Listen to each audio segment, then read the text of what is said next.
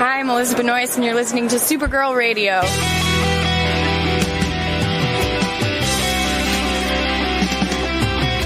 McGurk! I love Not typing. mess with my Google Docs, Meeksy. Supergirl Radio is going live every night of the week. How do you like it? Is being, becoming a human burrito a plus or a minus? I don't know. It does seem snug. I mean, they say you are what you eat. Kira. Uh, I love that. So I do a podcast called Supergirl Radio, and one of our segments is Lena Luthor Boardroom or Ballroom because really? she looks like a boss in this coat.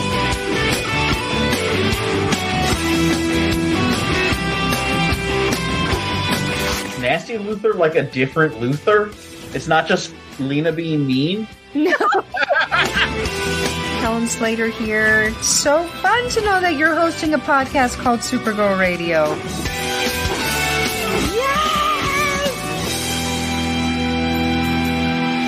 Welcome to Supergirl Radio, your source for all things related to the CW Supergirl TV series and the character of Kara Zor-El. My name is Rebecca Johnson.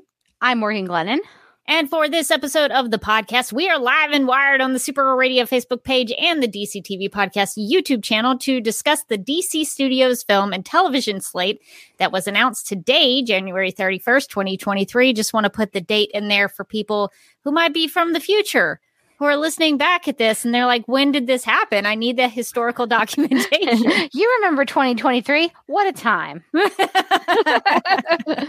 so it was announced today, January 31st. This information is noteworthy to us uh, specifically because included in the lineup of future Warner Brothers projects was a big screen adaptation of Tom King's Supergirl Woman of Tomorrow, the eight issue Supergirl comic run that also included art from Bilquis Evely and Matheus Lopes.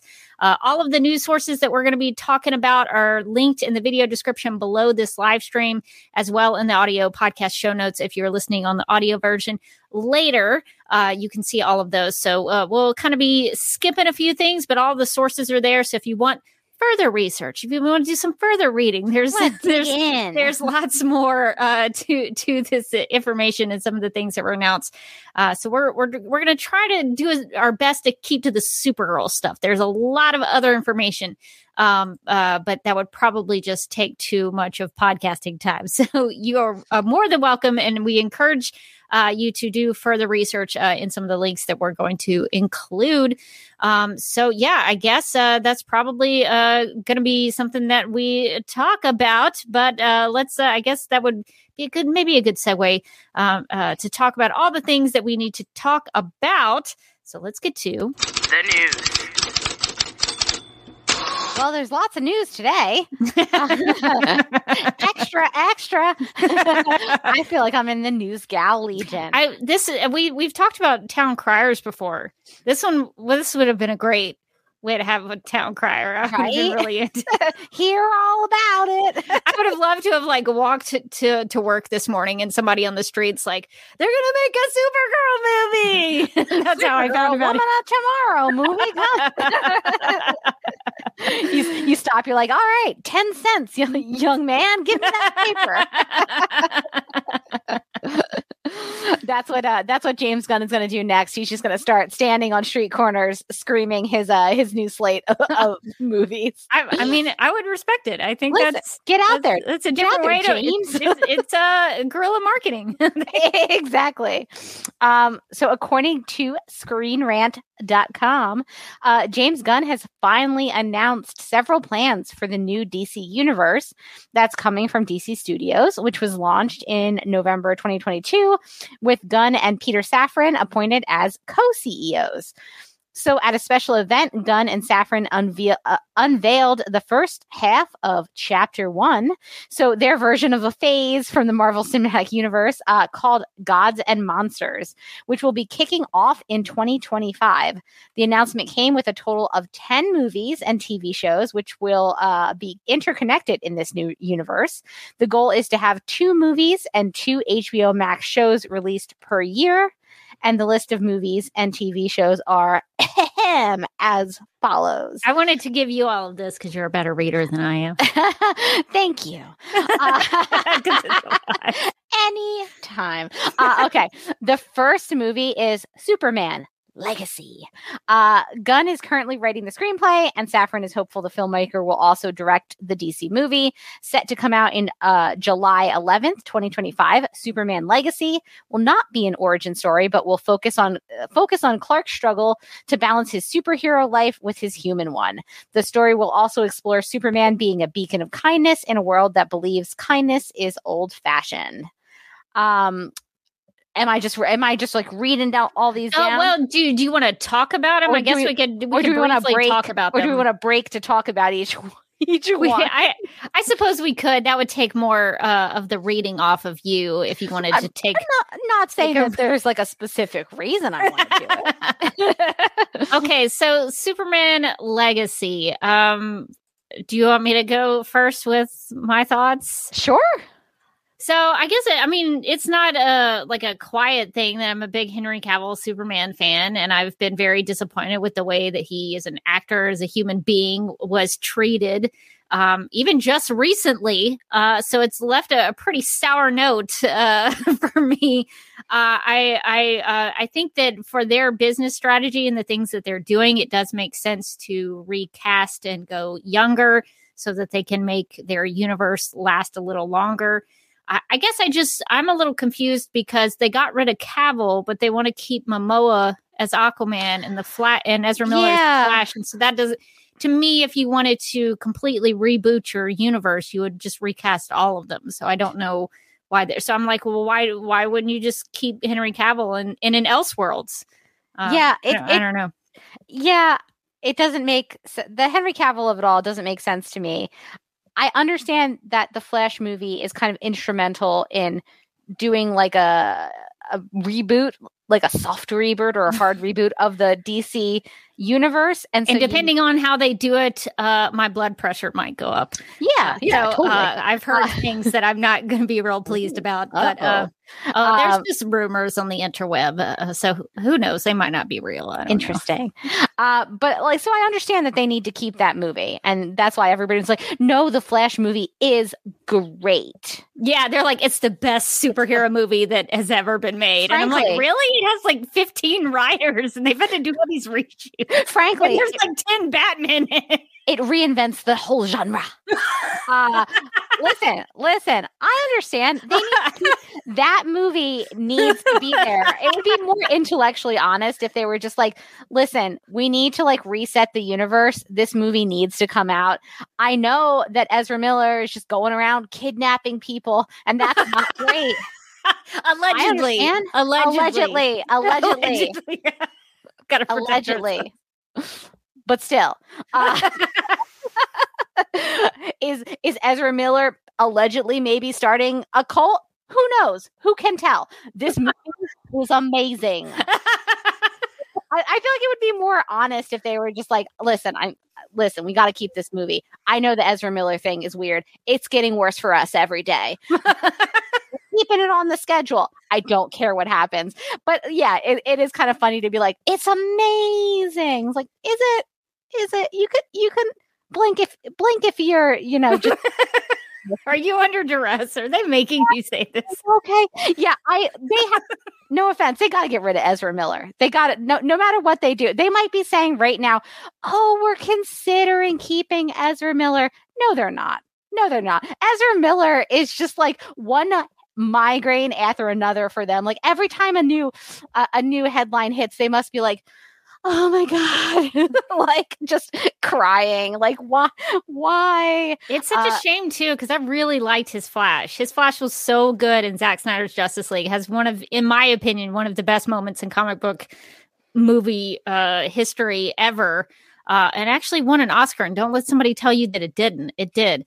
Um, so I I find that's very sad that he would not be able to continue on. But in, in terms of the Superman of it all, it doesn't make much sense to me why they would get rid of some of that uh cast and then keep the rest. Yeah, it does seem weird. Like if you're getting rid of Wonder Woman, Batman. Oh well, some some Batman, Maybe one of the Batmen. some of the Batmen, uh, Superman. Why? Them going like, no, no, no, we're going to keep the Flash and Aquaman. Like, you can just tell us it's because of the or they've already filmed the movies and they're coming out. Like, Yeah. you don't have to do the whole song. We understand. Honestly, we understand. Sometimes you just get stuck with a project. It's half done. You're like, well, I gotta. We gotta release it. Like, what are they gonna do? Not release Aquaman, Well, even I though mean, it's filmed? Like, they did it to Batgirl, so I don't guess it's uh, Um, of the, that the is- realm of. That is also true. Anything Um, is possible with discovery. Yeah, I don't know. I mean, oof. I really don't want to support them uh, as much. Like, I'll support a Supergirl movie. That is not even in question. Uh, but I really don't like the way the studios handled a lot of things, and it's it's really soured me on things. So I I, I don't want to say I'm not going to go see the Superman movie, but um, but if they're they're trying to con- connect all these things, so maybe a Supergirl movie might be interconnected with a Superman movie. Um, so it might be a case where I might still go see it just in case that happens.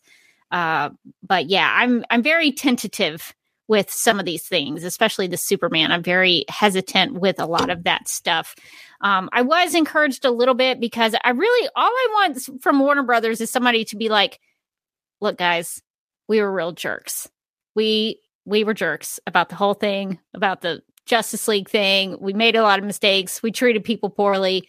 And we're trying to rectify that. That's all I kind of want from somebody. Just, just like a little, a little apology, like a little, Acknowledgement. acknowledgement of some of your flaws like that's that's all i kind of want um but uh but there was a little bit of that i think from things that came out today mind the gap in the chat says james gunn did say in some other interview that he didn't make any agreement with henry cavill and admitted he was screwed around with um he did talk about that that um that Henry Cavill had kind kind of messed around with.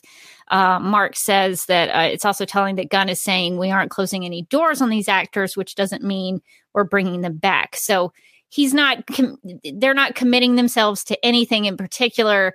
It's just kind of open ended. I just, you know, as somebody who really enjoyed like the Snyderverse and those in those movies, it's weird to me that they're like, well, we're gonna we're gonna do all of these other movies and call them an Elseworld and package them up as an Elseworld, but we're not gonna revisit those other movies that were super financially successful and put them in an Elseworld. So that's that's a whole other issue. But uh, but it's strange to me like what they choose to do and what not to do. So um, so yeah, I would think I would me. think some of it is just like trying to differentiate this new phase from the you know I, I feel like there was sort of distinct phases like phase one was sort of the snyder movies and then phase two was just whoop, chaos yes. what and uh i think they're trying to sort of differentiate themselves from phase from phase two like yes i know that for a, a good amount of years you go to a dc movie and you're not really sure what you're gonna get. It's sort of a crapshoot. But now now we're thinking ahead and we're planning together. Uh so i do i kind of i i do sort of sympathize with like they came in and it was like everything is a mess. And there were some things that they i think if it was up to them they would probably just shut the whole thing down and then restart again but like i don't think but like warner brothers is like hey hey hey you don't even look at batman don't look at don't look batman in the eyes don't look him in the eyes so they're like you can touch anything but if you touch batman we will kill you so Yeah. I, I I understand. They're like, so Batman is an else world, like like the gun, the gun is to the head. We're like, we want to keep it because you can tell that they want to do their own Batman because they have they announced their own Batman film. It's just you know presumably years in the future, and in the interim, Battinson will continue on. Yeah, I, I mean, I, I understand that the what their issues were, and I think from a business perspective, it makes sense that they're doing what they're doing. It's just, it's a, it's a little uh, hard for me to understand. Just trying to connect, uh, like, figure out why they're doing certain things and why not others. Um, so it's, uh, it's a little uh, difficult to kind of uh, go around this. But specifically about Superman Legacy, which is supposed to come out in 2025, so they better get cracking on on He's writing it right now. I mean- between, between filming that YouTube video and like answering comments on Twitter, he is hard at work. I mean, you- you've got less than two years, buddy. You better get crack to lacking on film it that and release it. Jeez, those things usually take about uh, like six months to shoot, Yeah, and I- and th- I hope they're like in pre-production now because that takes a long time. I was thinking, like, it, it does it seem like just a little concerning that he's like doing all the architecture and all the like uh the rebooting and figuring out the whole thing, but he's also writing quite a few things and direct like he there's a TV show in there that he's like writing himself, and I was like, sir. Are you taking on too much? So this is another, and we'll get back to Superman Yeah. Legacy. I guess We will, I promise. um, but there's a lot of questions with this whole thing. But uh, that concerns me too. But for another reason, he's he's he's writing the Superman movie, but uh, they want him to direct the Superman movie too. And then he's writing um, uh, an animated show that's going to be coming out. And then That he's was- also writing The Authority. Mhm. And I, I don't know if they're doing more Peacemaker. Is he writing Peacemaker? So- I don't know. So so uh, one that's gonna that time wise, there's there's no way possible There's no any way. human can do that um, without at least suffering in qua- equality. And then also it concerns me because that means that there's only like one voice to these things. I guess I have a fundamental sort of philosophical disagreement about filmmaking than James Gunn. And so that's kind of partially why I'm having trouble with this is because he wants the writing to take center. He wants storytelling to take center. I'm like, these are films. Filmmaking is a director's perspective. you know, you're when you when you when you when you're filmmaking, you rely on the filmmaker. If you want storytelling and writing to be your focus, go to television. That's where the writers reign. and filmmaking, the director is the perspective of the director should be the first and foremost thing in in cinema. So I I kind of butt heads a little bit on that regard because um because I just kind of differ about the filmmaking of it all. But I guess if they're doing the interconnected thing that they're aiming to do because their their new big thing with the DCU is what they're calling it. It's not the DCEU anymore. It's the DCU. So a lot of what they talked about was you know uh, an actor from a movie can hop into the tv show and the a tv show actor can hop into the films much like the mcu does. And oh this actor is gonna you know this voice actor is gonna have to be hired for what they look like so that when when we need to pull them out of the animated world they can go right into the real uh reality world. So they're trying to interweave all of these things.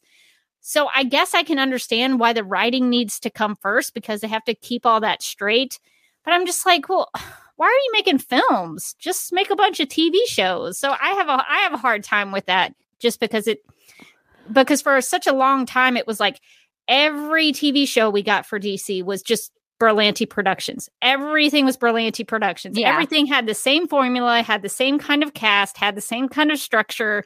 Uh, all the executive producers were the same. And now we're getting into to the James Gunn era, and it's like all James Gunn now. Yeah, it does feel like I worry that he's overextending himself by like attaching himself to write so many of these.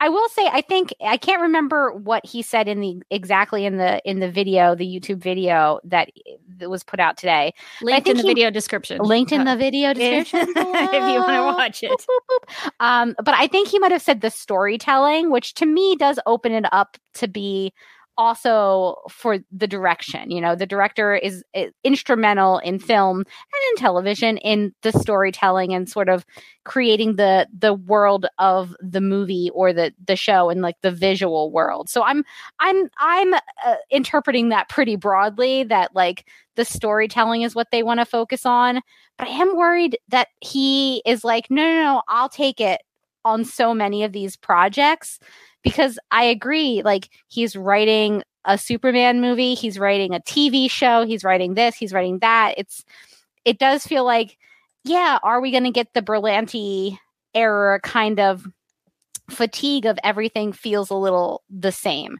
And one of the things that I did like about the previous DC era was that there was like the Berlanti verse, but then also the movies were sort of their own separate thing. Yeah. I've I've said multiple times, I don't mind the multiverse. Like I really yeah. don't. Like if I don't like one part of it, I can just move over to a different part of it. But if all of them feel the same and I don't like one part of it, I just don't like it. I so that totally is the concern. Agree. I totally agree with that because there was a point where I was kind of frustrated with the Arrowverse, but I had the Snyderverse. I really loved that, and some people hated the Snyderverse, but they had the Arrowverse. the Arrowverse, yeah, yeah. I totally, I totally agree with that. The only thing that was concerning there's a, a Hollywood Reporter article where um, James Gunn was uh, quoted as saying, "quote It's not the Gunverse. It's not." He said, "It's got to be all these different feels from all these different stories. That's what makes it fun. The stories are completely different, and each has." The individual expression of the writers and the director that are making those projects. But he added, we're not stupid. Not every filmmaker is going to be happy because if something is, because if someone is doing something that isn't working, we're going to be honest. And th- when I read that, I was like, oh, I don't like that at all. That's that's basically what how I interpret that. Maybe this is not how James Gunn yeah. meant it, but I interpreted that as you better stay in line. If you don't stay in line, you are out of here. I think like if my, you have your own perspective on this, you are out of here, buddy. My interpretation is that he James Gunn kind of comes from the Marvel school and he's sort of applying that same Marvel mindset to it. So like the Marvel movies some of them feel different some of them feel the same right? But like you know some of the some of the directors get to bring some more interesting stuff to it. Um you know love it or hate it like the taika waititi movies felt different. Um like the black panther movies felt different. Um but th- to only to such an extent like only to an extent because at the end of the day the marvel machine needs to like exert its influence and sometimes you'll be watching one of these movies and suddenly something will pop up and you'll be like oh yeah marvel needed to set up this widget for the next, you know, the next yeah. phase, whatever, phase 25 or whatever we are at now. Yeah, um, I, I can't keep up and I I just assume that like because the Marvel model has been so popular in the past and has kind of become the dominant movie model for these comic book uh, films, and because no no other franchise has really managed to break in like the way that Marvel one has that they're basically just going to apply that same model. So like the the directors and the the writers will be able to tell their own stories to an extent. And if that extent like bumps up against what the plan is for the DC, that's when DC is going to come down on them hard and be like, "No, no sorry you can't you can't do xyz sorry that doesn't fit the house whatever you know the house style or the house uh or the dc plan or you know what have you so it to me it sounded familiar. It just kind of sounds like what Marvel it's has television, been doing. though. That's how it television is. is made. Television but is made by a writer's room, and then the directors just come in and they just what execute whatever the script is. The director just puts it on the screen. They don't really have much of a say because directors for television, because we talk about Supergirl all the time, they just kind of came in, heard what the tone was from the writer, kind of understood and the formula and the way it was shot, and then they would go and do it. Um, so that's what it. I, just, I, I, I guess I come from like a film, yeah. Perspective, well, I, would, I really hate that they're taking that away from like the filmmaker's perspective. yeah, no, I totally get it. I would argue that the Marvel movies are the closest I've ever seen a movies a movies be to television in the first place though. Like you they've created a whole system where if you miss a movie, you might be confused at the next movie. Like that doesn't make sense to me as a person who used to watch movies and also is a big TV person. Like that's that's TV thinking. That's like TV you know craftsmanship. And i think the marvel so successfully brought that into their cinematic universe and those movies did so well that they're ba- basically like well you know that's the way marvel's doing it and they're doing really well. So why don't we just do that? And i think it sort of remains to be seen if they can replicate the success and if it's successful create creatively as well. Because i'm sure there's a bunch of people who don't love the Marvel movies, right? And like are just like, oh no, not more. Yeah, exactly, not more Marvel movies. Phase uh, Phase one, I really loved it, but once one, Avengers right. hit, I was like, eh, I'm okay. The more interconnected it gets, the the more some some of these movies start to feel like a chore that you have to just like check off. So, Will I uh, see Thor, that Thor Ant-Man 2 movie? The Dark World was not the best film you've ever seen in your whole life. Dare you? That movie changed my life. Uh, You know what? I'm sure there is somebody who's like, Thor 2 The Dark World is my There's favorite movie. somebody who's like, "Excuse moi." and you know what? Those I dark respect elves? I, re- I respect it. If Thor 2 The Dark World is your favorite movie, I Listen, respect just God enjoy bless. it. Don't don't care what I think. you were enjoy owning it. the market on that opinion. Feel proud. Uh, but yeah, I think that they're trying to kind of create an interconnected universe in the same way that Marvel did, where you know you have to pay attention to all of it, otherwise you might feel like you're missing out. I don't think they'll get there right away because that kind of storytelling where all of a sudden everything is connected is like, oh, you don't understand this movie? You should have watched WandaVision. It's like, really? I have to watch, I have homework for this movie. Listen, I and it sounds like I don't love Marvel, but I actually do. I really Uh, love the Marvel Morgan's movies. way more of a, a I'm a Marvel big Marvel. I'm a big. Marvel fan, but yeah, sometimes I resent also like the amount of like legwork I have to do to go see a, a movie. Literally, um, I don't think that that the DC is like proposing that so much. Uh, it's not like oh, and then if you miss this, if you miss this show, you're never gonna understand this movie. But they might get I, I the what they've outlined doesn't. What I wouldn't be surprised if they get there eventually if they see success with the model. Yeah, I I don't know. I'll, I'll see how it plays out, but I I'm I'm not as much of a fan as the interconnected film universe because I I think it I think it takes away from the actual genre of filmmaking. Um, Mark in the chat says studios give notes to directors all the time, though no one gives someone 150 million dollars for a project and and doesn't keep an eye on what they're getting. That's that's reasonable. Yeah. What I'm what I'm saying is that it sounds like James Gunn and the the the writers this this is Zack Snyder actually talked about this a long time ago and I think Christopher Nolan has talked about this too is the filmmaking by committee. So you have this room of people and they're writing it and then you have to go and do exactly what they want to do and you don't really have a safe to uh, to it. I heard it I don't know if it was a rumor but I heard about the Marvel uh directors for the MCU that they would just like show up and everything would be ready for them and done already and they would just like yell action and that's all they did i don't know how true that is but that's I- sort of how it feels I- sometimes and so I feel I feel like that can't possibly be true just based on some of the movies that are very tonally different than other ones. Like I I didn't love the multiverse of madness, but in pl- places it definitely felt like a Sam Ra- Raimi film. So I think that they bring what they can, like the directors bring what they can to it, but it is it's a system, right? And I feel like unfortunately for better or worse that's sort of comes part and parcel with like having your film be tied to existing intellectual property. So like anytime you're doing you're playing in like an IP playground, especially with IP that is as valuable as Superman and Wonder Woman and stuff like that. And on the Marvel side, I mean, I guess when they started, it was like, what's an Iron Man? And so like they could have literally done whatever they wanted with him.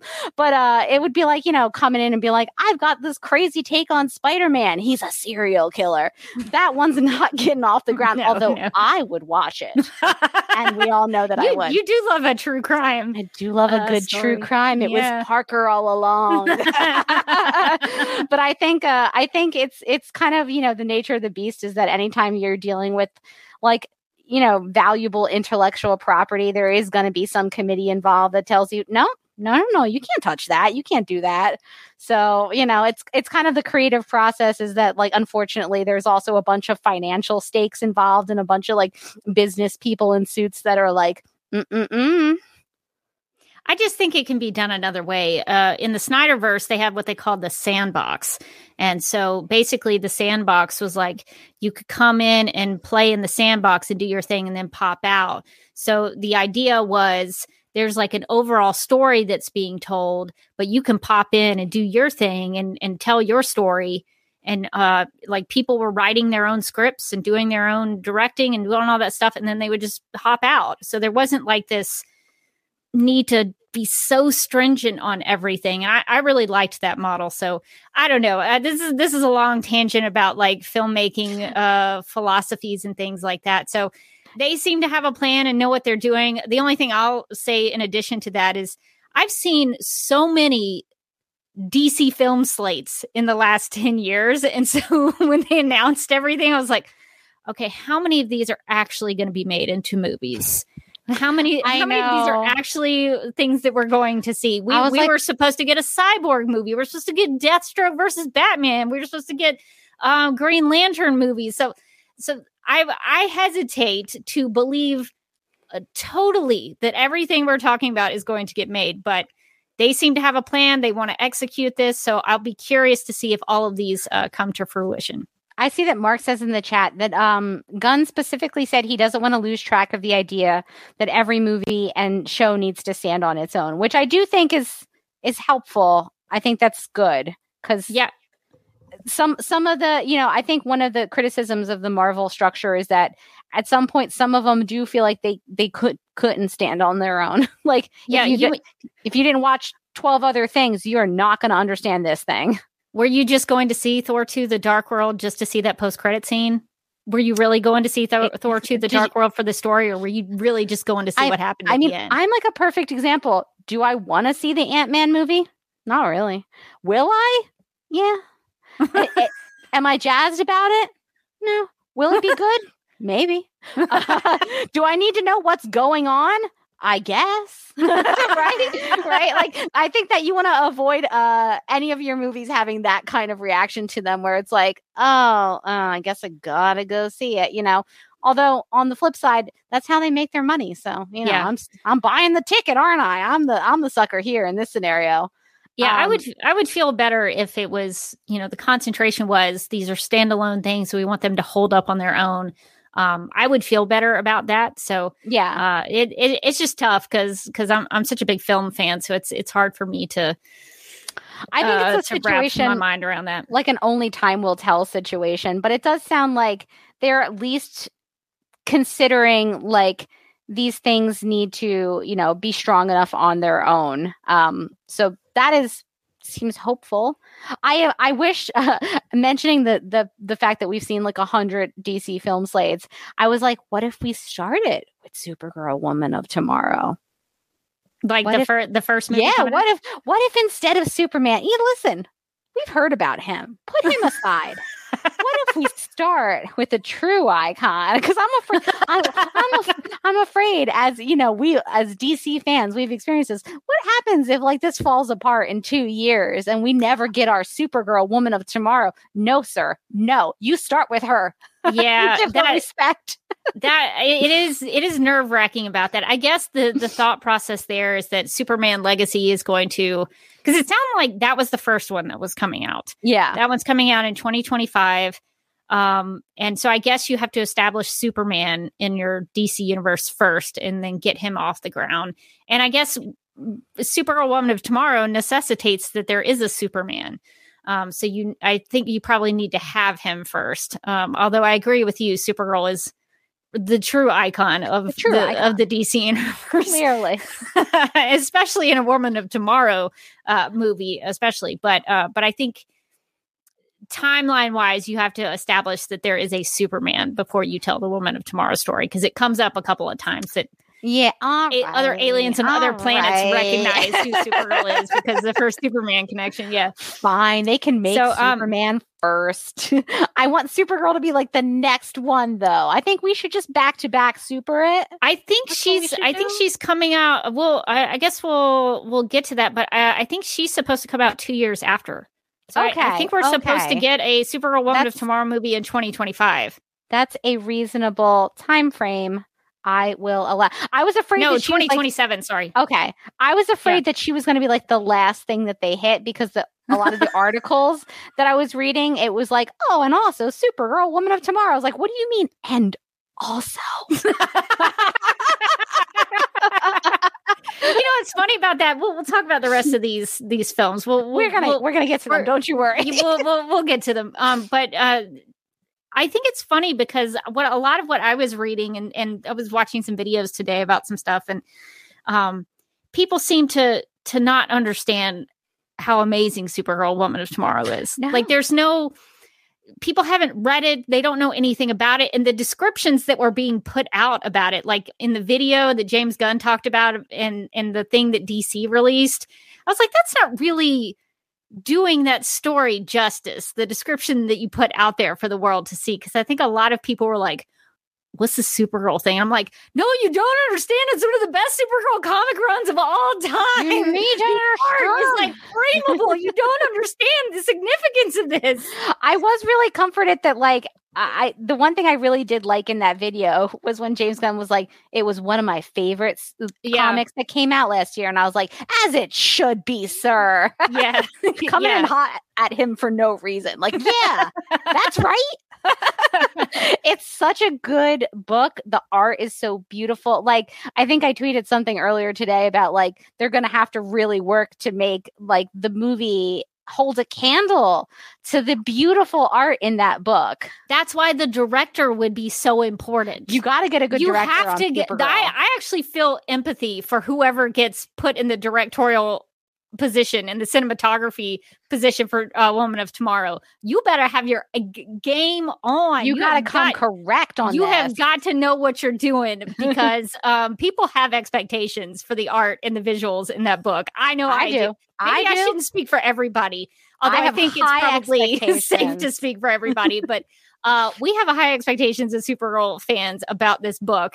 Um, so I just I need for them to find somebody who really knows what they what they're doing and can really bring some of these visuals to life because there's space dragons and flying horses and uh Supergirl has fire wings and it just you and there's dinosaurs. We went to a dinosaur pond in are one issue. dinosaurs. I mean, there's a lot of stuff in Supergirl Woman of Tomorrow that you really need to It's so good. Don't it is so good. don't skimp on the visuals. Is all I'm but saying. I do feel like I I I took us off the beaten path. Uh, I was I, I think I might take us back. Uh, Okay, so that right. we can then we'll, we'll dive get into deep, more discussions. dive deep into Woman Supergirl. Woman Yeah. of Tomorrow. Let's, Um, let's get through these these other movies. let's so get through the can get to movies. Yeah. Yeah. So the next movie, I don't know if this is the next in the order, um, but it is The Authority. So Gunn is currently outlining the film, which will be based on Wildstorm characters. The DC imprint will be brought into the main universe with the live action movie. According to DC Studios, The Authority explores anti heroes who have good intentions while having to go to extremes due to how broken the world is. Um, I was interested. I've literally never heard of them before. Had, do you have any background? Have you read any of their stuff? I haven't read anything, but I think this is where the Apollo and Midnighter characters are from. I've just kind Oh, of seen brief really? discussion about them on Twitter, but I've never read it. I'll be honest, this this is not interesting to me at all. They may be great characters and they may have great stories, but it sounds like another Suicide Squad. Like It I'm gonna, does. I'm gonna That need is- it. I'm gonna need an, another reason for them to exist. yeah, that was that was sort of my immediate take on it. Is like, oh, it's like, Suicide Squad. Um, so I'll be interested to see where they take that and if it feels too reminiscent of like Suicide Squad stuff, or if it has It's being written by James Gunn. Listen, he's getting in there. He cannot be stopped, and frankly, he will not be stopped. he's gonna write them all. Poor James Gunn. I feel like we're gonna have to like stage an intervention with like a banner or something for him. Mind the Gap says the Authority Oh. are not really like the Suicide Squad. Well, I'd be Okay. curious to know w- how they differ, but that description very much sounds like the Suicide Squad. Yeah, the anti-hero aspect of it really threw me off. I was like, oh, okay. Um, but yeah, I, I would be interested in learning more about I this was honestly the first time I'd ever heard of them. Not that my comic knowledge is like deep and It's a pretty obscure team Yeah. of characters. Yeah. but it- yeah, yeah, but I was like, huh, I've never heard of that one. We talk about comics a lot. Um, I see Mind the Gap says they're similar to the ending of Miracle Man or the Kingdom Come story with Supergirl, uh, Superman, and the Gulag. Uh, it's been a long time since I've read Kingdom Come, uh, so I'd have to revisit that stuff. Yeah. So it may it start start doing your uh, authority. I'm gonna comic start reading now. Doing my homework now, and I'll be ready by 2029. we comes have lots of time. We, we have time to We've catch up. got time to catch up. Okay. this brings us to the uh the crowning achievement of the WB. you you know him. He needs no introduction. But I'm gonna introduce him anyway. It's Batman. He's back, baby, and he's and he's Batmanier than ever. Uh, the, the movie is The Brave and the Bold. Uh, this will be a Batman and Robin story with a new star set to play the Dark Knight. Uh, because why not? Just let's just rotate Just, through just bring in another one. It's fine. I feel like when like the new Batman comes, like there should be like a smoke signal in the air, like at the Pope. We should, the smoke signal should have gone up, and and Pattinson looks up in the air, and he's like, "Uh oh, my time has come." They're calling you home, buddy. Uh, Robert Pattinson and Ben Affleck will therefore not be starring in this film. It's based on Grant Morrison's Batman run. The story sees Bruce discovering that Damian Wayne is his son. Taught to be an assassin, Bruce must now raise Damian under his wing. The Brave and the Bold will also feature other members of the Bat family. It was not revealed if they have decided which actors will play them or if DC Studios will even use stars that have been used previously. So, open question mark. I like the idea of the the Batman family because that's that, that hasn't been done that much on film. Batman No, and not really. Robin kind of did it with Batgirl and and Robin there. What a Um, movie. s- so it was uh, to its credit, they had the Batman family That's in there. That's true. Uh, and it was the only film that had done that. Um, the only downside to this one is uh, that it's got Damian in it, and you know what that means. Mm. Al Ghul is going to be in it, and Oh. I, I do not like Talia al Ghul. I would rather not. So uh, that's a that's a big uh, that's a big downside for me. So um, she's back, baby. yeah, the only thing is uh, Batman Brave. Uh, it's called Brave and the Bold. hmm Um, uh, there's a Brave and the Bold comic series where Batman would team up with different characters. Like one issue, he'd, it'd be like Batman and Green Arrow teaming up, and one issue would be Batman and Black Canary teaming up. And I kind of wish it was something like that, where it was like Batman and some other character like teaming up together. But I, I get the uh, desire to do a Batman family thing. I, th- I think that would be cool. I just, I just really don't like Talia al Ghul. So, uh, and, I, and I honestly don't. I know there are a lot of Damian fans out there. I'm not one of them. Uh, so it's it's going to be real real tough Yeah. to sell me on this one. Honestly, it's possible that I have just not been introduced to the version of Damian that like vibes with me. Uh, but most, but the most of the time I see him, I'm just like, oh gosh, all right, I'm sorry, I'm sorry. I know, no, life is hard, Damian. Just like a it's a Your mom is the worst. I know your mom is so bad, but it's got a lot of feelings. That's the is, is- Yeah. is the thing. But I, Yeah. I actually haven't. I don't know that I've read the Grant Morrison run that they're referencing. So that might be something interesting. I might maybe I'll do my homework on that as yeah, well. you have lot you have lots So much your your homework. to read list. But you know what? I don't have to do my homework on. That's right, Supergirl, Woman of Tomorrow. uh, the Girl of Steel is getting her own solo movie, which will be based on Tom King's recent DC run. Uh, and he's the architect of the project, too. While Superman was raised on Earth with kind parents, Supergirl stayed on a piece of Krypton that drifted off. Supergirl, Woman of Tomorrow, will explore her life as she was forced to see many loved ones die tragically. So we are getting a a Supergirl, Woman of Tomorrow uh, movie, and uh, presumably it will include something from the comic book. Yeah, it's sort of I don't, I don't I would like them to just like do a straight adaptation. I know they're probably going to have to take some liberties for the movie and we'll talk about this more in detail, Yeah. but um but I really wish they had used like a different description for the movie. It was like everyone she knows dies and you know she had I was like, "Oh my gosh, there's much more to that story than just She like, is sad. origin." They could have been Okay.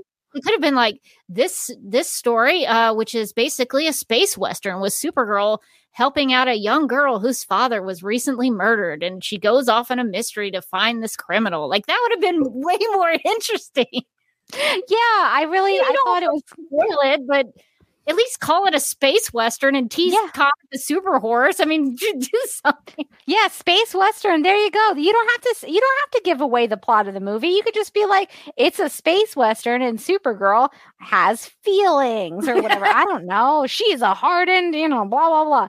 Uh, yeah. No, I thought that the you know the the the way that they were pitching it was like a little weird. That's not how I would pitch somebody to read Supergirl, Woman of Tomorrow. me, me neither but but hey, Tom King is involved and he wrote the book, so I'm hoping he'll be like, no, no, no, no, no. Comet needs to be in this. Yeah, the only one I trust in this whole I feel DC like I Studios thing is Tom King. I feel like I could trust him to I be trust. like, listen, no, Comet, Comet has to be in there. Comet Crypto, isn't- instrumental in this story. They're going to get my super pets in this one. the only uh, good iteration. Well, I shouldn't say the only good iteration. We did get Lulu. Lulu, just chef's kiss. magnificent. Yeah. Kiss. Be- a, a- a- a beautiful soul. Uh, and then our last, uh, our last of the film slate is Swamp Things. My, this is, I'm sorry, it's just that there's it's one line. DC Studios is working on a movie that explores the dark origin of Swamp Thing. they haven't really thought that one out yet. They're like, also, we're gonna have Swamp Thing. What's that one gonna be about? Swamp Thing. Cool. Listen, I, I'm I'm here for it. I guess I don't know. It could be fun. There's I don't know much actually about Swamp Thing, so There's actually some really famous Swamp Thing stories. I can't, although I can't think of what they're called at the moment. But I went to a Dragon Con uh, panel where somebody gave this really like academic scholarly presentation on the art and symbolism of Swamp Thing, and I was like, all oh, right. yeah, I gotta read some Swamp Swamp Thing Oh, comics. I gotta I gotta learn more about Swamp Thing. So, um, so I think if you did it right, I mean, the Swamp Thing TV show uh, that was on HBO Max. I think that was when I- DC was briefly trying to have oh, its own it was like service. yeah, it was like DC Universe. Yeah, yeah. um, it was great. I heard it was very good. I've been meaning to watch it. I actually watched uh for the the Legends of Tomorrow podcast. We watched the Teen Wolf movie recently, and I was like, I should have watched Crystal's Crystal, whatever her name's other Swamp Thing show. So maybe maybe I'm putting that on the list too. So much research. Yeah, Swamp Thing is actually pretty interesting. I think Mind the Gap might have the one I'm thinking about. Uh, Alan Moore did a, a saga of Swamp Thing, and I think uh, I, re- I remember really enjoying that panel at um, Dragon Con. So, uh, so yeah, Swamp Thing I think deserves a little more than just like one sentence, but uh, but maybe they haven't totally figured out what what take they want to go with Swamp Thing just yet. Um, okay, that brings us to the television slate. So there are one, two, three, four, five of these. That's fun. Uh, okay. the first one is Creature Commandos. This was the only animated series announced as part of the slate. Gunn has already written seven episodes of the series, so he's been busy. Uh, Creature Commandos will center uh, Rick Flag Sr., who is set to appear elsewhere in live action, portrayed by his voice actor, and Nina Mazursky. That seems right. Sure. Dr. Phosphorus, uh, Eric Frankenstein, Bride of Frankenstein, who is the protagonist, G.I. Robot, and my good friend Weasel. so sure. Uh, l- l- James Gunn knows how to write like ragtag groups that involve, you know, an animal of some kind. So I feel like this will be pretty fun. It's animated. That could be fun. Yeah, I mean, there's probably stuff stuff that you can do in that as an animated uh, TV show that you probably couldn't do in live action. So it does look like this will be um, be one of those instances where the voice actors will also possibly appear in various live action things as well. Yeah, now the DC animated stuff is is that existing as part of this umbrella or is that going to be kind of its own thing? Cuz I know that the DC animation is pretty popular. People really like it. Um, I'm just wondering if they're like being the same way they're like, no, thank you, Henry Cavill. No, thank you, Gadot. Or they like, no, thank you, these animated films. Well, we'll talk about it in my section of the news. Ooh, uh, But uh, but things, uh, but I don't know about how much of the DC animated stuff is rolled up into the, into this. But uh, it mentioned in one of the articles that I read that Teen Titans Go was going to be put under the Elseworlds banner. So Oh, like, okay. Nobody really thinks that that's part of the continuity, James Gunn. no. that's that's targeting like eight year olds. like it's not. And and me because I have a f- sophisticated sense of humor. Listen, listen. if it's good, it's good. I, I've watched episodes of that with my my friends' kids, and yeah, it's it's solid. It's actually quite good. Uh, lot, there's lo- there's a lot of good things- jokes. uh, I, it's actually uh, very smart, but um, I think I think it sounds like the animated stuff is maybe going to fall under the Elseworld stuff Okay, because I think sense. I think the idea is they want to have one main continuity And so if anything is not like if there's people in a like another animated movie who are not the actors of something that could go into a live action film, they're like Elseworlds. You go to Elseworlds.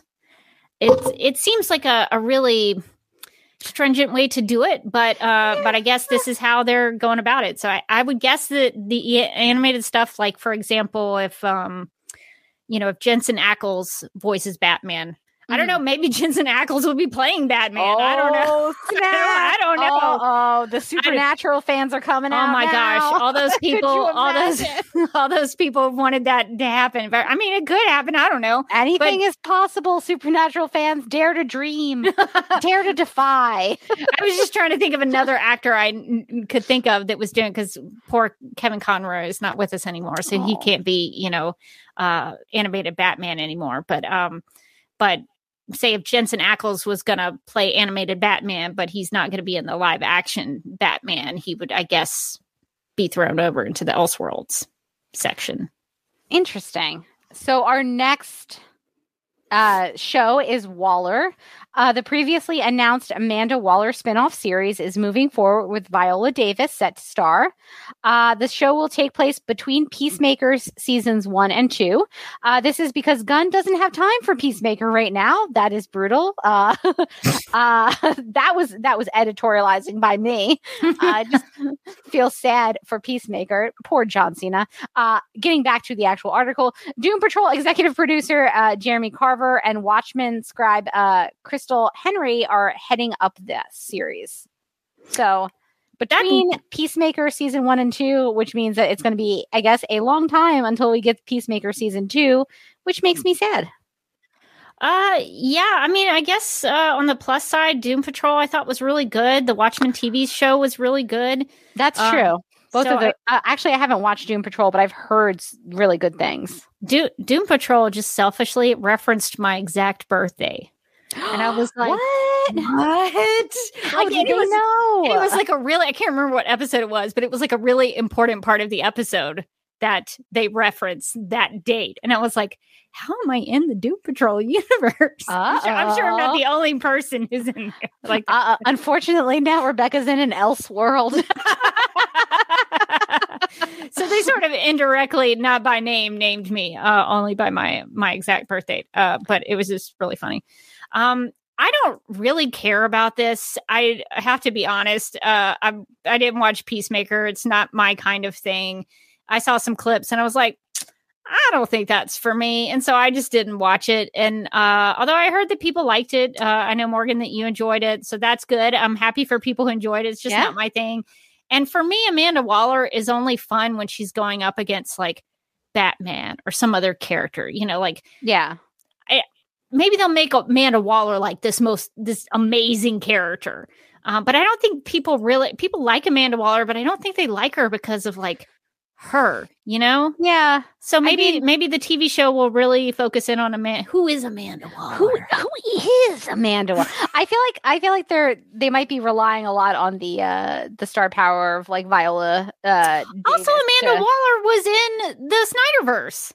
Yeah, she sure was. How does that make sense? Sorry to don't know. interrupt you. I don't know. I don't understand. You They're allowing- so they're hard allowing to have her this to remain. interconnectivity, but then some people it doesn't matter just because you like the actors. Yeah, I I I don't I don't know. I guess they figure for like smaller characters like Amanda Waller, it's not as jarring as it would be for like Superman. I don't know though. Honestly, if it was me and I was clean slating something, I would like truly clean slate it. Just, for- like um, at least have everybody? respect. Yeah. But uh, I don't know. I don't know. So would you- so would you watch a TV show that was like answering who is Amanda Waller? Yeah, I want to say no, but I'm going to say yes just because I love Viola Davis. She is good. She's great. She's actor. really good. and she's, good really as Amanda Waller. I, I like her as Amanda Waller. She's really good in like everything. So I feel like much. and her Amanda Waller is really is really fun and she was amazing in How to Get Away with Murder. I was I was Uh, about to say, what if Amanda Waller like taught a class at a local academic Oh my institution God. about how to get away Oh. with like government corruption? The Shondaverse is actually part of the DC universe. that is the, that is the big twist they didn't want you to see coming. they didn't want you to know about this. And then and then by like uh by like 2030 they're all in Grey's Anatomy. so, spoiler alert, because I never finished How to Get Away with Murder. Did she actually get away with murder? I, I Did she- feel did she go like to prison?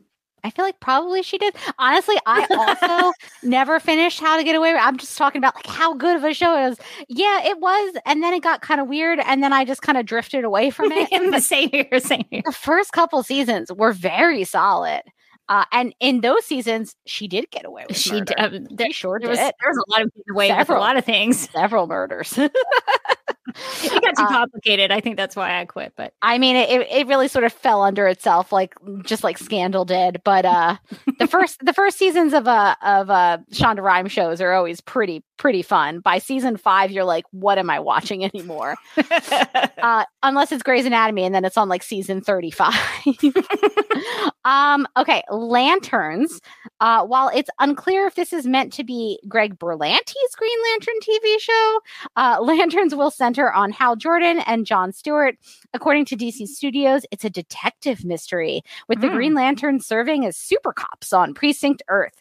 Lanterns will uh, lead into a overall story about an ancient horror while weaving between movies and DC TV shows. So Lantern, I guess, is like going to be a bridge between the TV and movie universes with um our good friend detectives uh Hal uh, and Hal John. and John. Yeah.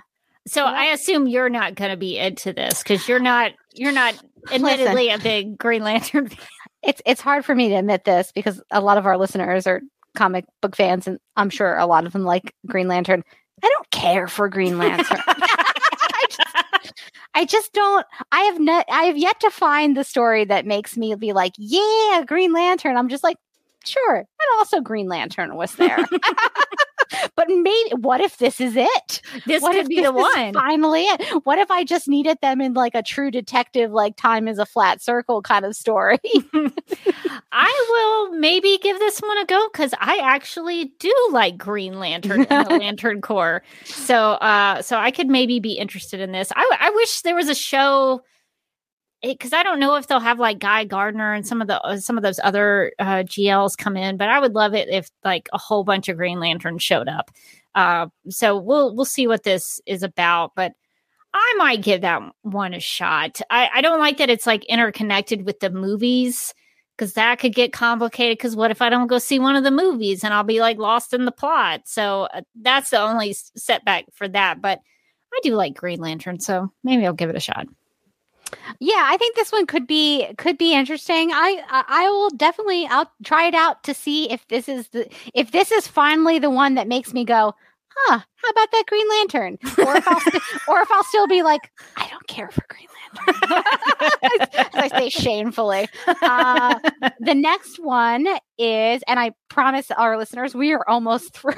Uh, the next one is Paradise Lost. This is a Wonder Woman prequel series in the style of Game of Thrones, focusing on the origin of Themyscira before Diana Prince's time. Paradise Lost will explore how the political game that is played on Themyscira and what a society of women do in order to gain power.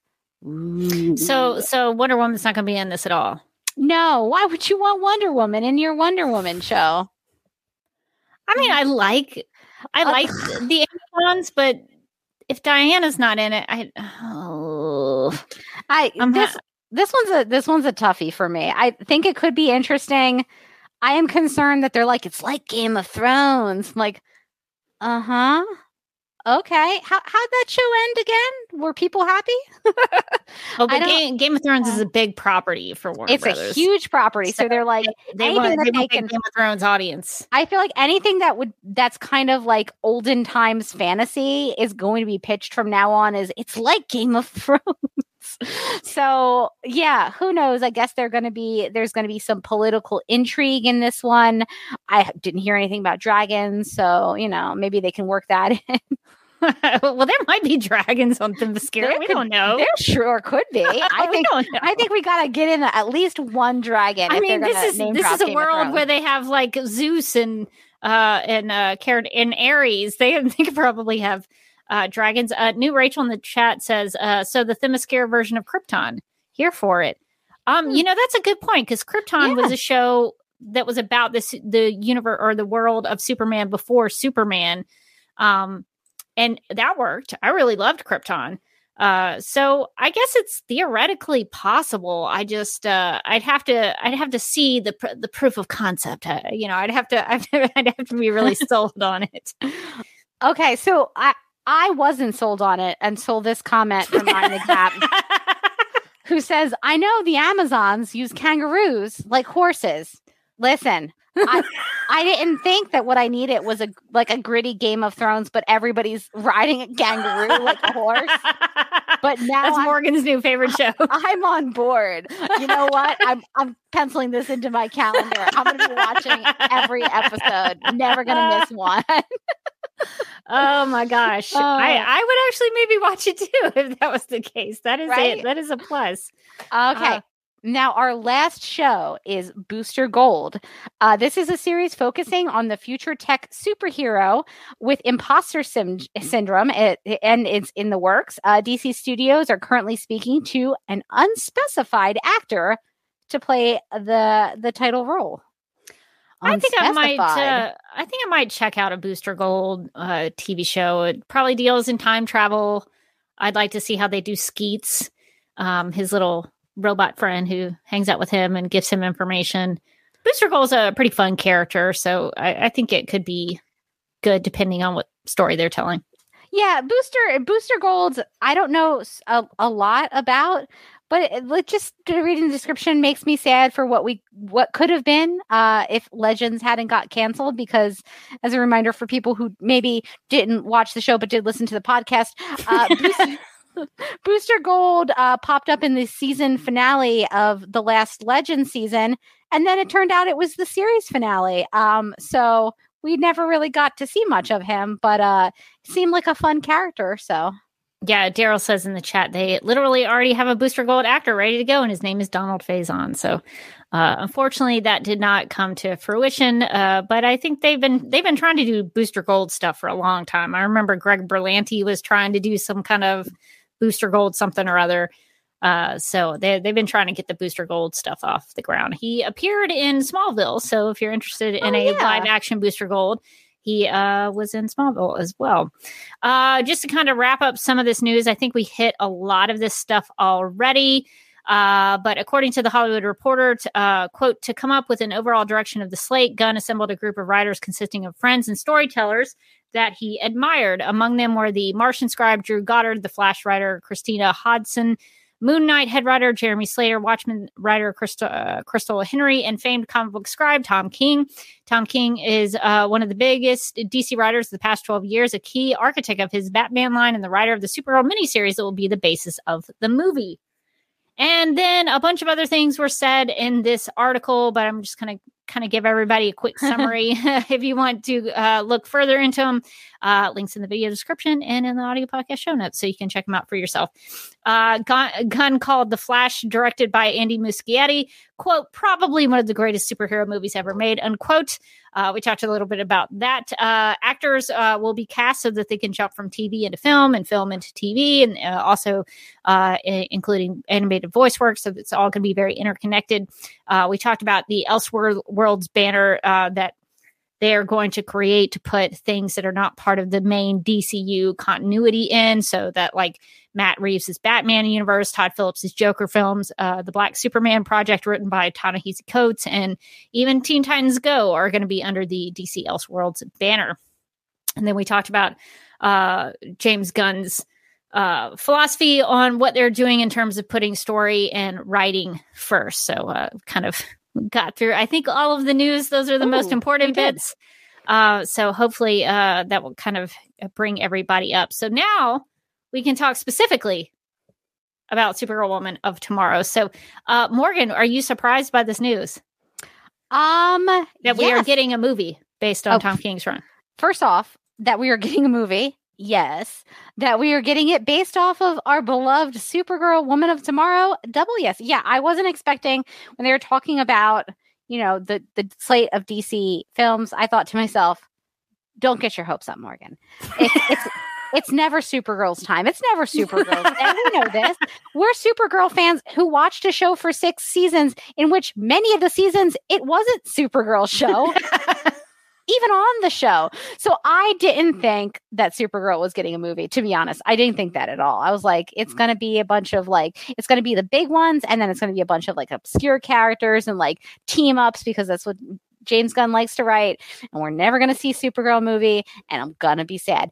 And then when they announced the Supergirl movie today, I was like, I'm losing my mind. uh, the fact that it's also based on this comic that we read within the last year that was so good that we enjoyed so much that had such beautiful art and storytelling. I was like, uh, am I excited? Am I am I it's such a weird feeling for me with Supergirl stuff. What is this feeling I'm feeling? Is that dear God, is that hope? it's like Kara came through my computer screen and was like, Morgan, I know you've given up hope, but it's not time yet. There will be another me on the big screen. And I was like, Kara, really? this is what I get for giving up hope. I should have never given up. Uh yeah, no, I was I was so to say pleasantly surprised is an understatement. I was like, I was hoping, but I was not expecting that we would get a Supergirl thing. And then when it turns out the Supergirl thing we're getting is something based on something we really like, that's like a win-win, baby. Yeah, I I had no like I I knew there was going to be some sort of announcement about DC stuff that was coming out, but I I just I didn't have any hope. I I never thought it was Supergirl would be in the mix, and specifically about One Woman of Tomorrow because. Uh, as I previously mentioned, I've been pretty sour on the DC films as of late. And so to see that they were going to make something that I really did enjoy and, and do consider to be one of the greatest not even just Supergirl comic stories, like one of the greatest comic books to have ever been published. And I I mean that with no hyperbole. Like that's just that's just the way it is. Uh, so that's I mean, I I might maybe check out some of these other things, but I will throw all the money at a Woman of Tomorrow movie. I will go see it multiple times. I'll get the merch. I'll do all the things. Um, so that was very exciting to me. And uh, just to maybe disclose some personal conversations that Morgan and I've had, because basically I told Morgan, I said, hey, we may not get Supergirl on uh, the big screen. Uh, after the Flash movie, so I might want to make the Flash movie a bigger deal for myself. yeah. So I was like, Morgan, would you want to go like meet up and go see the Flash movie together so we can like have that Supergirl uh, big screen experience? Cinematic Like experience. it's a, it's a once in a lifetime. It's never going to happen it again. like it was going to be, didn't it? Because Sasha Calle is going to be uh, Supergirl in the Flash movie. And uh, so to, to I mean, we just had that conversation a couple of days ago. And then now we're getting another Supergirl movie. So it's like, oh, I guess that's not so much a once in a lifetime thing anymore. So that's a that's pretty pretty exciting. I'm very um, glad to see this news. Definitely did not expect it at all. Um, so that's that's pretty awesome. No, we were like, let's get together and see the one and only time we'll ever be able to see Supergirl in theaters. Uh, and now I'm like, we can do it again. Although I'm still I'm still at the point uh, like with the Flash movie because it was delayed and delayed and, de- and delayed. So I'm not gonna like really really get excited about Woman of Tomorrow until there is a trailer and I'm That's true. in the theater. That's true. I've bought the ticket. we shouldn't assume anything. If Yes. we've learned anything from the last couple years, Don't- not. Don't assume. Don't assume just because they announced it that it's ever going to come out. there there could be just a little bit that uh you know there's a little bit in me that is like don't get your hopes 100% up. Don't hope too much. But you know what Supergirl would say to that? She'd say, "All we have is hope, Rebecca." so uh so uh that's really exciting to actually have that be announced so hopefully this will lead people to actually read the comic and do their research on it to know what it is about uh so i guess I think it- I think it really helps though that the comic is like a limited eight issue run. So like and very accessible, right? You don't need to have read you don't need to have come into that comic with like oh if you didn't read you know the this run you're never going to understand it or if you didn't read that run you know first you got to read you know you got to read that issue of superman you got to read that 526 exactly and then you got to jump back you're probably going to want to start in the 60s you're like what never mind this one you really can it is standalone so you can recommend it to people you can say hey you know you want to know more about like supergirl why don't you just like pick up supergirl woman of tomorrow it's in one trade. You can yeah, just you can you it. can get a, a trade paperback. That's you get it. That's the whole thing. That's a really easy You're up to read. speed. Yeah. So I I do think that's it's smart in that way of like also boosting the sales of the book because I feel like people are immediately going to be like, what is Supergirl Woman of Tomorrow? And because it is not like you know. 500 comics and like 20 years long of backstory they they can just go to like amazon or their local bookstore their local comic book store just pick up the trade and be caught up in like you know an you afternoon probably yeah you could probably read it in like an hour and a half at Yeah. most maybe Well, feel I, I like to take a long time with Yeah. the art, just kind of staring at it, bringing it close to my face, pretending I'm there. Uh, well i guess it might be like 20, 20 minutes per per issue maybe I bet 20 minutes per panel for Yeah. me. Yeah. Um, but yeah, no, I think I think that's it's smart that they pick something standalone for like the sort of the DC Comics tie-in because I think that's going to really be a, like a, a nice entry point for a lot of people and and accessible in a way that sometimes comics just honestly aren't. Um, and I like that that and it's so good too. It's so good. It's short, it's to the point, and it's good. and it has a, uh there's a it's not just a straightforward story you have to think a little bit um, Mhm. which which i enjoyed even though i was con- kind of confused by the ending oh Uh, yeah, the ending was a bit of a puzzler. but it's a fun uh, story to discuss with other people and get their thoughts on it so uh, i think that uh, that uh, adds to it for me is that there's it's not just like a you read it and forget about it like i'm still kind of thinking about it uh, later on um, so i think most of the supergirl fans i know are really excited about this uh, new rachel in the chat says it seems like there are some supergirl fans who hate woman of tomorrow and i my personal take on that is I think those are some of the people who misunderstood the ending like I did at first. So uh, I think uh, it's worth discussing with other people and getting different perspectives on it. Uh, but that's part of the the fun of reading it for me was because I would rather have something that makes me think a little bit. Yeah, and I think that like that the the the take on the Supergirl character is a little bit different than we've seen her in the past. She is, as they mentioned, uh, as James Gunn mentions in a couple places, like she's a little bit more hardened, um, a little bit more rough around the edges, and I could see how some Supergirl fans might just might not like that take on the character. I didn't. I thought that she was a little bit different without losing what sort of made her Supergirl, right? Like her, she might be like a you know a little bit rough rougher but i think she was still a person who really did at the end of the day believe in people and care about people. And i think that really shone through in the story. So while it was kind of a different take on the supergirl character and i can see why people wouldn't like it i ultimately liked it because i did feel like it was connected enough to the heart of the character to still to still work for me. Yeah, ultimately for me, she still embodied that hope, help, and compassion for all motto. Uh, so I, I think it really captured uh, what Supergirl does and why she's great, and you see that through the eyes of Ruthie. Um, so uh, so I'm excited to see how much of that they still they're they're able to translate to the big screen.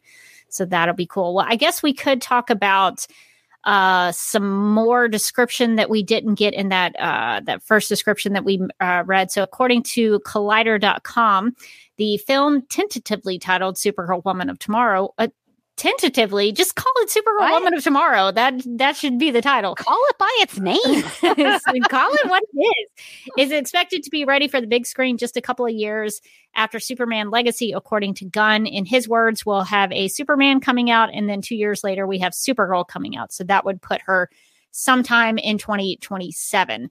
However, uh, James Gunn and Peter Safran also have detailed that they've quote never they're that they're never going to put a project in production before the script is right unquote. So the 2027 date is just kind of tentative at the moment. That's kind of what they're aiming for, but based on the story and the script, I guess that will be the date. Okay. All right. I mean, it feels very far away to me right now. but sure. Well, at least they're not rushing it out like that Superman movie. that is that is true. I guess I should be I should be grateful that it's, you know, it's coming out within 5, you know, earlier than 10 years and it's not, you know, uh, it's not something that they're rushing. Yeah, I, I feel better with them kind of taking their time with it.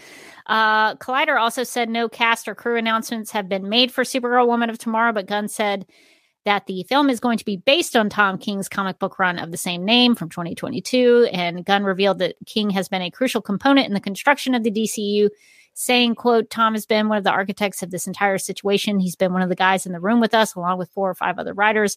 And I love his take on these characters where he just slightly turns them to be something very unique, unquote. Collider also said while Gunn and Safran didn't share any specific plot details from Woman of Tomorrow, well, you could just go read the book. Uh, the duo explained that this version of Kara Zor-El is more hardened than previous on-screen iterations of the character. As Gunn explained, quote, Superman was sent to Earth and he was raised by incredibly loving parents, whereas Kara was uh, in Krypton. She was on a piece of Krypton that drifted away from the planet and lived there for the first 14 years of her life among a horrible situation where she watched everybody around her die. So she's a much harsher or more effed up Supergirl than we've been used to this far, unquote. And uh Collider, come on. Check your check your spelling of Supergirl. They they call they uh, they wrote out uh, super was one word and then girl is another word. Uh come on. Rookie mistake. You got Rookie you, mistake. rookie mistake. You got you got to fix that collider.com. Um so yeah, so it does seem uh as though this is going to be I I imagine my expectation is going to it's going to be pretty uh faithful to the comic book uh iteration of the story. So that's to me that's exciting. Yeah, I think that's going to be. I'm I'm excited that they have the writer Mm. of the book involved um, with this whole process because it it means to me that they're like taking it seriously. On you know, I don't I don't think that they're going to go incredibly far astray with the story. I I mean I I assume every time you know that they need to do a a, a translation, things change. That's fine.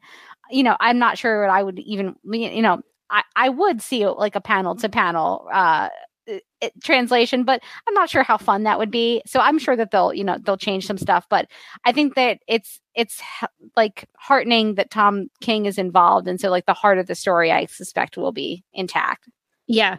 So I guess that uh, makes me think of um, a question to ask you, Morgan. What, what what do you think about Supergirl Woman of Tomorrow? Because you talked about translating panels. Um, why do you think this will make a good film? Why of all these books do you think this story and this this art would make a good cinematic adventure? well first of all the art is beautiful. Beautiful. So i'm hoping that they translate uh they translate that as well into the movie and and give us something that's very like visually stunning and and appealing. And then i think like the story is is not easy to translate to a movie but i think it is self-contained and does co- and is cinematic in its way like it is it was inspired by A movie. Western, which is a which is a genre of movies, and so it does feel, you know, it does feel very uh, cinematic. It does feel kind of like a western. I think that that that it would translate pretty easily into into a movie. And uh and the fact that it is you know shorter it's kind of a self-contained story. There aren't a ton of other characters involved. I feel like all of that will make it a lot easier to make like a, a good strong movie versus like sometimes you'll have the comics and it'll be like okay but there are 25 characters involved and they all have subplots. And then the Omega Men come in for some reason. yeah and then suddenly the omega men are there. Why? Um, and this is you know this is kind of a you know it's a really small story. It's Kara and it's ruthie. And there's you know comet the super horse obviously a legend uh, and there's Crypto the Super Dog, also a legend. Uh, but really, you know, human character wise, there's two characters and yeah. uh and i feel like that really allow is going to allow them to focus in on supergirl. It's i i don't think we're going to get a scenario like we got sort of towards the end of the tv show where it's supergirl only in name and it's not really her story anymore and i think it would be incredibly hard to do that uh on a show on a movie with just two characters. So i'm also i also feel really good about the fact that it's going to be about supergirl. It's going to be focused on supergirl I wonder if they'll uh, retain the voiceover as part of a Ooh, cinematic. That's uh, a good uh, question. Take on it because the the voiceover comes into play at the end, uh, revealing that the the voiceover was actually the book that Ruthie had been writing. Oh, right. So, uh, so I don't know if they'll have to use that because the the the ending is sort of, in my opinion, kind of a twist ending. So it would be it would be a little bit of a, a tricky thing to pull off. Um, so I think I I'm, I'm curious is how they will do that. But I agree with you. I think it's very cinematic. You know, if you play it like a space western, um, I think it will be um, a really enjoyable cinematic cinematic experience because you know those two characters are on a journey together, but they have different paths that they sort of go on. Um, and I think they're having just those two characters really be the focus could give you a lot of really good character beats. And um, and seeing some of the landscapes i can imagine that going to the different planets will provide somebody with an artistic ability to create landscapes and different planets and things like that. So um, yeah i think this i think of all of these projects that are coming out i think this one will be especially of the movie variety i think this will be the more uh cinematic translation because I think it's already kind of there. So uh, I I think it I think it'll work. You could make it a television show, like an eight episode television oh, show. yeah, and you could turn all these adventures into one uh, episode of television. But I, I'm I'm excited to see how they actually make it into a film. That's uh that's kind of my interest in that. So I guess uh, talking about that, what are some of the aspects of the comics uh, the comic book issues that we read in Supergirl Woman of Tomorrow, what do you think are like the most like they cannot get rid of this thing? What are what are like the mm. essentials of the story? Maybe you can't fit everything into that like tight 90 minutes. Yeah, that's true. I mean, or, or they, two and a half or two two and a half three hours. Maybe you can't fit it in three hours. No one's no one's making a gotta, 90 minute uh, comic book movie anymore. It's just not possible. Uh, um yeah i mean they don't mention ruthie but i would riot if she's not in it. It's she kind has of to be. the whole point of it. Yeah. Um yeah i think you need that. I think you need so uh, obviously we're getting Supergirl's backstory, but I thought it was very affecting um, the version that they told in Woman of Tomorrow. Yes, uh, and I think you need to have a certain amount of um, the adventures that they that they go on throughout the book. I, I don't think that you can kind of shortcut that uh, because I think they learn you learn so much about Supergirl from these different, you know, trials and tribulations that they face while trying to go after Krem. So uh, I hope that they sort of allow the story to breathe a little bit. It doesn't have to be like running from one thing to the next. And you can get those good character moments with her where you realize, you know, how strong she is, how tough she is, but also that she still really believes in people. Yeah, uh, Mark says in the chat, uh, the core is that Supergirl is so caring that she gives up what feels like a year of her life to save this girl from becoming a murderer. And that's a really good and insightful way to describe that. Maybe they should have used that as a description for the story. Um, yeah, I like a lot of the adventures that they go on. I, I hope that they lean into um, the cosmic uh, aspect of this because one oh, of the yeah. things that we sort of always wanted to see on the Supergirl TV series was more off-world adventuring. Um, and this true. this one had it in spades. We went on cosmic buses and encountered dinosaurs, and uh, there were uh, we we met all kinds of different alien people, like the blues and the purples, and um, we were inter- introduced to uh, you know alien farmers and things like that. So the the alien cosmic aspect of this, I think, really uh, is what I'm looking forward to in a lot of ways because that definitely will be very different. Supergirl, the movie, has some of that uh, when she's in Argo. Um, but there's there's not a lot. A lot of it. She's in Midvale, you know, doing things with uh, Ethan, the the lawn guy. But uh, but this this Supergirl story is very cosmic and alien, and um, I think you kind of have to show some of that. The brigands, I guess, will. Oh, I- yeah. I imagine the brigands will be a large part of it. Um, so I, I think I think those adventures that they go on, maybe maybe you don't spend a lot of time in each place, but I think I think they all do teach both of them something. So I would like to see a little bit of those different locations.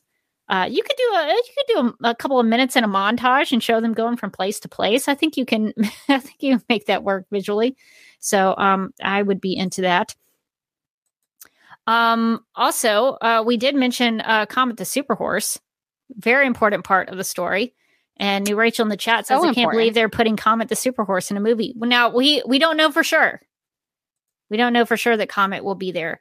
Uh, but if they don't put Comet the Super Horse in this movie, I'll be the first in line for a protest. I'll be organizing. I'll be organizing a, a polite uh, protest and uh, campaign to get him into it. Uh, but yeah, so I think uh, Comet, crypto, definitely integral parts of this. I'm interested in seeing how they uh, adapt Krem of the Yellow Hills. Are they going to have this guy like shirtless running around the whole time? Like that? That would be interesting. Uh-huh. Now you're talking. I, l- l- J- Jason Bear, I found a spot for you. Got to bring it back around. Uh, no, I'll be interested in how they they they utilize him too because he was. I thought he was a very good villain. Just Yeah. like just did not care about other people and w- was willing to sacrifice anyone to get what he wanted. I think he's going to be a, a good on-screen villain as well. Yeah, I will be curious to see how they they uh, dress him if they do it. I'm ex- I'm excited for Comet. like, what are they doing with Comet? Like, is he going to be like running in in the air? Is, is are they going to like rainbow bright hit? Are we rainbow brighting here? I I would really love to see them do like because at one point Comet and Supergirl are trying to outrun the Mordru globe, the Mordru globe, and they they run so fast that they go through that kind of rainbow colorful part, and then it takes them to this black and white space that they don't say where that is. We had a couple of ideas, but uh, but I I would really like to see them going so fast that they you know break the time barrier they go into like a black and white place there's some so many really interesting ideas in here that you Mhm. could you could even expand on it like maybe tom king didn't have the real estate in the comic book to explain what the black and white places but maybe in the Oh, movie yeah, he can we can find out. yeah so uh so i think those are ways that they can make the movie a little different from the comic book version but yeah comet i assume uh i don't know i, I guess they could uh do a mix of like cgi and maybe like a real horse i don't know in some shots Ooh, but I assume he- he'll be mostly a CGI CGI creature. horse. Yeah. Well, you get you get what you get. Although, like on uh Titans, they had a, a real genuine Crypto the Super Dog who was like flying and doing heat vision from his eyes. Ooh, So if they could take that same boy. kind of, oh my gosh, you need to see Crypto on Titans. I was like, oh man, they really did genuine Crypto the Super Dog. he didn't have a cape or anything, but uh, listen, but he be- beggars and choosers. he he wasn't just like a like a white dog who didn't have any powers. Like he had real powers and used them. Um, so I I don't see why you couldn't do that with with Comet the Super Horse. I just hope that they don't get skittish and don't do it because they're afraid that it would be seen be seen as silly. yeah, there's nothing silly about a super horse. I want them to embrace it. Um, so is there anything else that you think might be like a must have in here? I mean, besides Comet, Comet is a must have for me because I feel like they there is a possibility that they're like the horse thing is a little bit hokey. But no, it's not. He's very not. important because he He's helps so he, important. he helps prevent Ruthie from killing Krem of the Yellow Hills. He's a he, great he horse. watches he watches her on that island to make sure that she doesn't kill him. And she also helps he also helps Supergirl outrun the uh Mordru globe. It, and he dies. His death. Spoiler alert: his death is really important. Yes, very important. Maybe maybe that's the one thing they want to change in the movie, though. so can stay alive. maybe we keep him alive. Twisted. Comet forever. Uh, yeah, I could see that being uh, a, a way that they could do that. The only other thing that I think I would really want to see stay in, there were a couple of moments in the story where Supergirl and Ruthie, there's a scene of them where uh, she's teaching Ruthie how to wash her hands.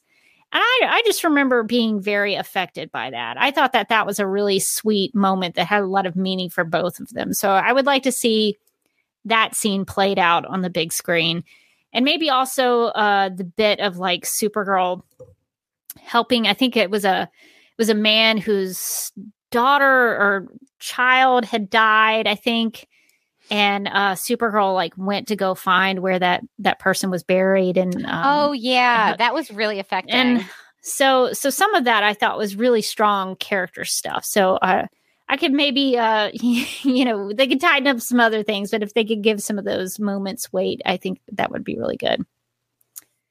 Uh mind the gap has a question uh could supergirl woman of tomorrow take place the same time as superman legacy or maybe years apart?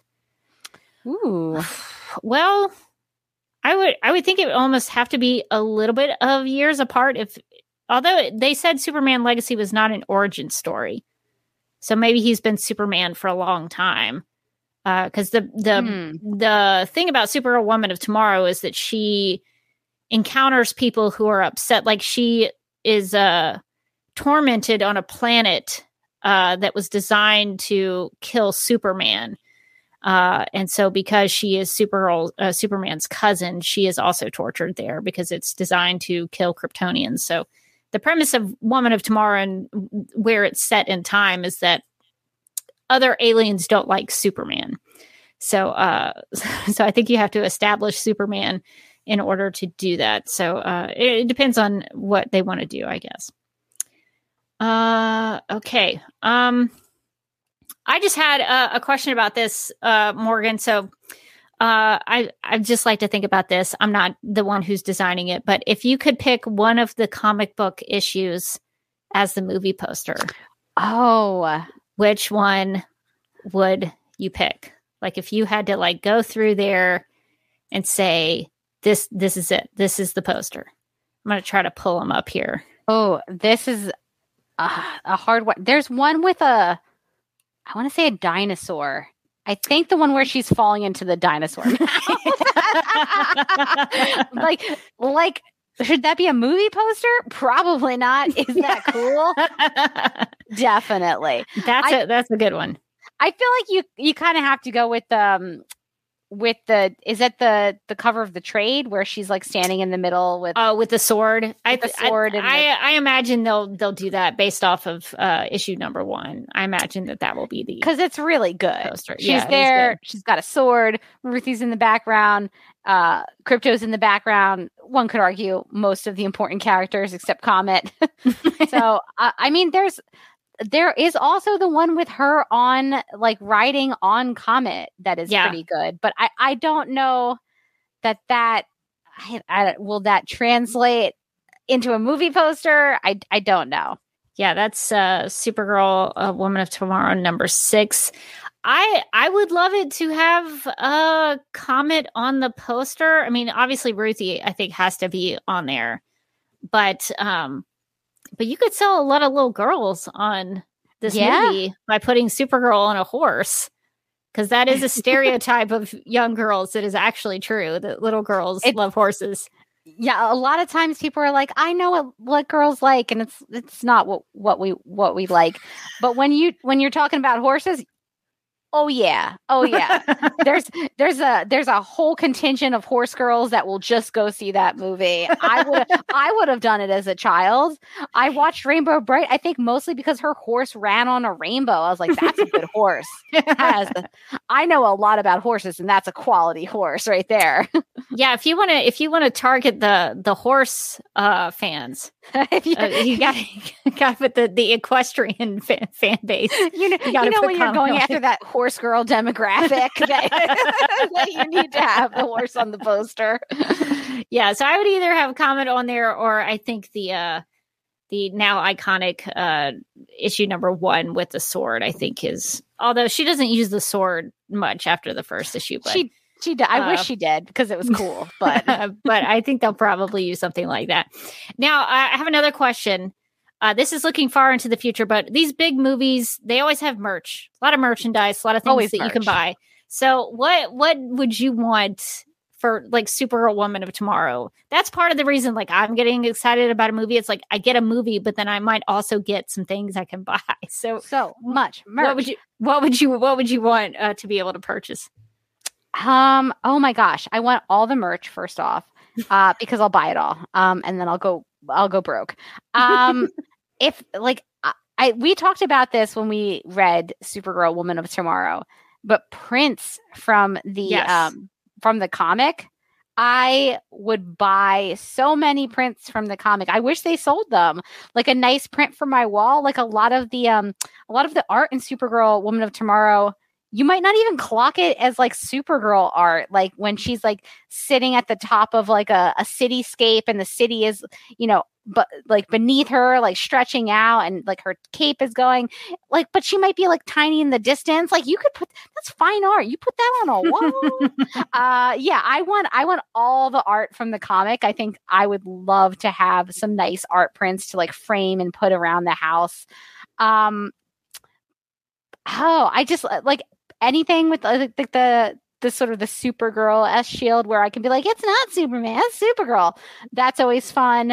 Uh, maybe maybe another hoodie. Would you buy yeah. another Supergirl hoodie? bring like back Rachel? the hoodie. I have the I have the original hoodie, the Supergirl TV show one.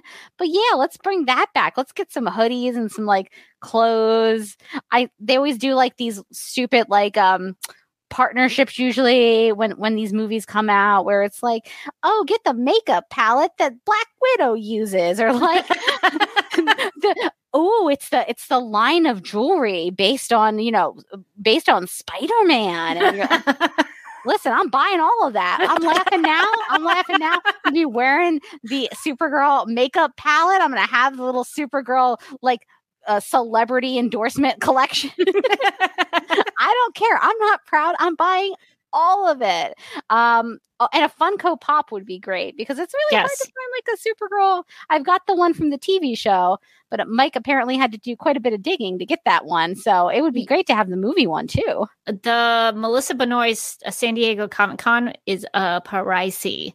It- That fun- that Funko Pocket uh, pop is uh pricey, and then also uh I mean there's a couple. There's like the Phoebe Buffet Supergirl. There's like a a regular kind of plain Jane Supergirl, but I would like it like a specific Woman of Tomorrow pop, and then uh maybe a Ruthie one. I think you could do those two characters. That would be pretty cool. Just any action figures I would be interested in, um, just because I'm so interested in how they uh, do the different ones. So I think that would be really cool. I also want some Comet merch. oh yeah, Comet merch. Just- This is this is the time. If you if you're ever going to do Comet merch, you could do like Comet the Super Hor- uh, Horse plushies and things like that. I really I think you could make a lot of money doing Comet stuff. Krypto, Krypto stuff. Oh. Krypto's in it too. Give Yeah. me a give me a Krypto pop and a Krypto plushie. Would the Krypto plushie be like him with the arrows that are shot into? Like, that's that's morbid. I'm sorry. He, he Removable does not. He does not die. This dog does with not rem- die. with removable arrows. And you see like the kids in the commercial, like the like the the They're like, the- horrified. the, the toy commercials, and they're like, "I'll save you, Comet." tourniquet, tourniquet. uh, so yeah, we can. There's a lot of merchandising opportunities from this from this book. Uh, if ta- if anybody's listening to us, uh, you can have you can have Krypto with the, with the arrows. That that idea is free. uh yeah so there's lots that they could do but uh i would i would uh i would buy i would be i would buy mugs t-shirts shoes whatever it was i would i would buy it all. So i hope i hope they go that extra mile to create those things. Um is there anything else uh that you wanted to talk about with this uh before we get to our last question I I'm just really excited. I I know I shouldn't get my hopes up too much, but, Especially uh, not with DC movies. not with DC movies. Don't get your but hopes. my hopes are up pretty far. Like if you ask me like what Supergirl movie did you want to see? Like my first thought would probably be like I wonder if they could make like a Woman of Tomorrow thing.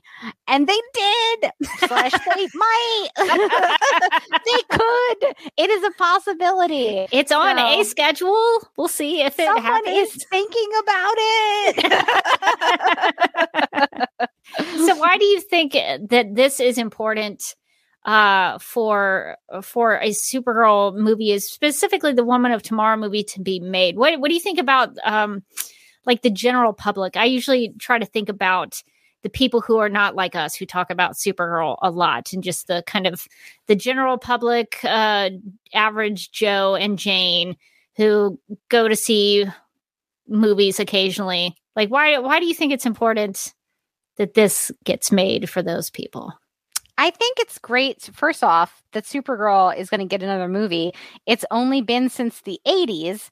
uh, they made one so so movie in the 80s, and then she got like locked in the Fortress of Solitude for like 30 years. And they killed her off in the comics. So And then, and then they killed her off on the comics. They were like, "Oh man, don't don't have a like a, a medium movie." I think uh, but I think it's it's great. It's a great introduction to Supergirl, the character of Supergirl, because I feel like a lot of people don't really know much about Supergirl. Uh, they're just like, "Oh, isn't that Superman's I don't know sister or something?" You know, people don't even know it's his cousin half the time. Um, and I think that you know it's always unfortunately it's always important when a female led superhero movie opens so that we get more of them uh, and that is successful um, for you know again supergirl had one like medium movie and they were like never again for you know however many years. Meanwhile there has been um, about a hundred batmans and a thousand spider-mans and they're making more Batmans. and more Spider-Mans. Uh, they won't be stopped and they can't. Um, but yeah, so I think, you know, the female superheroes, they they usually get one shot at it, right? They get one shot. If their movie's not good, they're not gonna like reboot Supergirl again for another 20 years probably so I, it does feel like there is like a little bit riding on it for the character but i think that having it be based on this story is great because it's a strong foundation of like a very good story to begin with. And I think the um like the the space western is fun. I think that's you know I I like that they're they picked it because it is kind of a fun it's a fun different take on a DC character. We see a lot of like street level stuff and even you know a lot of stuff that's a little bit more grounded in uh reality. And she's out there in space you know doing up meeting creatures and things. Like I, I i really like that. I think it's going to really bring uh bring some fun. I think people are really going to enjoy it whether or not they have like a huge amount of familiarity with supergirl. I don't think you really need to have a huge amount of familiarity with supergirl to like really cue into this story. And i think that's one of the really important things about you know why this is such a good selection is that you know it's an introduction to her character and it is really about her. And so it's not an origin story you know which we all have sat through a million of different superhero origin stories but it does Lots, intro- lots of Batman. so many so many and times Spider Man. so many times have the Waynes died. So many times. those poor, those poor, poor, souls. Poor, uh, poor Uncle Ben. poor unfortunate souls. Yeah, Uncle Ben and the Wayne the Wayne family has died have died an infinite amount of times. uh, so I, I I appreciate that it's a great introduction to the character. It is going to give some of her backstory, but it's not like an origin story movie. And I think that's also going to be more exciting for people because I do feel like because of the superhero sort of, you know, oversaturation of the superhero market, people just I don't think people even even what I call like lovingly refer to as normies, like people who aren't really into it. I think even they're like, oh, another Spider Man. Do I have to watch his uncle die? Uh, like so. so I think you know. Giving us a story that introduces us to the character, but isn't an origin story that has to check off a bunch of boxes to introduce us. I think that's a really smart move on their part on like what to uh what to translate for the for the big screen. Yeah, the beautiful thing about Woman of Tomorrow is that Ruthie and Supergirl are paralleled in a lot of ways about losing family members and having tragedy in their lives. And I think what the book does really well is that it tells Supergirl's origin, but doesn't make it this long, drawn out thing. It tells you the necessary bits and the most meaningful bits and it helps inform her character and then how she relates to Ruthie. And I think that could really translate to screen really well, and it could be really powerful stuff. Uh, and I'm not just saying that as a Supergirl fan. That is my uh, my film, uh, the film. I don't want to say part of me. The film fan in the me, film all of you the film all of me um, finds that uh, exciting to see how that would visually translate because you could really get a sense of who Supergirl is just by having a little backstory kind of thrown in there. And uh, it, I think it would help people learn about why Supergirl is different from Superman. And I think that, to your point, uh, I've been to Superman Celebration in Metropolis and gone to Dragon Con and I ask people what they think about Supergirl, and they'll be like, I guess she's important because he she's Superman's cousin, I guess, but they don't really know anything outside of that. And uh, she's such a good character, and I think the story does a really good job of showing and telling the reader why she's such a cool character. And um, also, it pays a lot of homage uh, homages to Supergirl's history and mythology. And uh, I see a lab cat there in the back. Oh, he, oh, is, he um, is going for that light. Yeah, so there's a what happened is there's a box on the table. I'm just gonna, see the box. I'm just gonna do some table setting for oh, our no. audio listeners. Oh no, there's a there's a box uh, that uh, some takeout oh. came, came on. I, I left it mistakenly on the table yesterday, and since then they've spent the entire day uh, lounging and or sleeping in that box to the hmm. point where I'm like, do I now have a, a new permanent box fixture on my dining room table? I like know. it too much. TBD. I, I don't have the heart to take it away from them quite yet. Uh, when we started this recording, Bunsen was sleeping in it, oh. and now and now it's Beaker who's just kind of chilling in the box. Huh. I don't I don't like the way he's looking around. Yeah. To be honest, I don't like that at all. Not him, especially not from him. Oh, it's uh, making me nervous that he keeps looking up at the light. Yeah, I don't. I don't know what he's.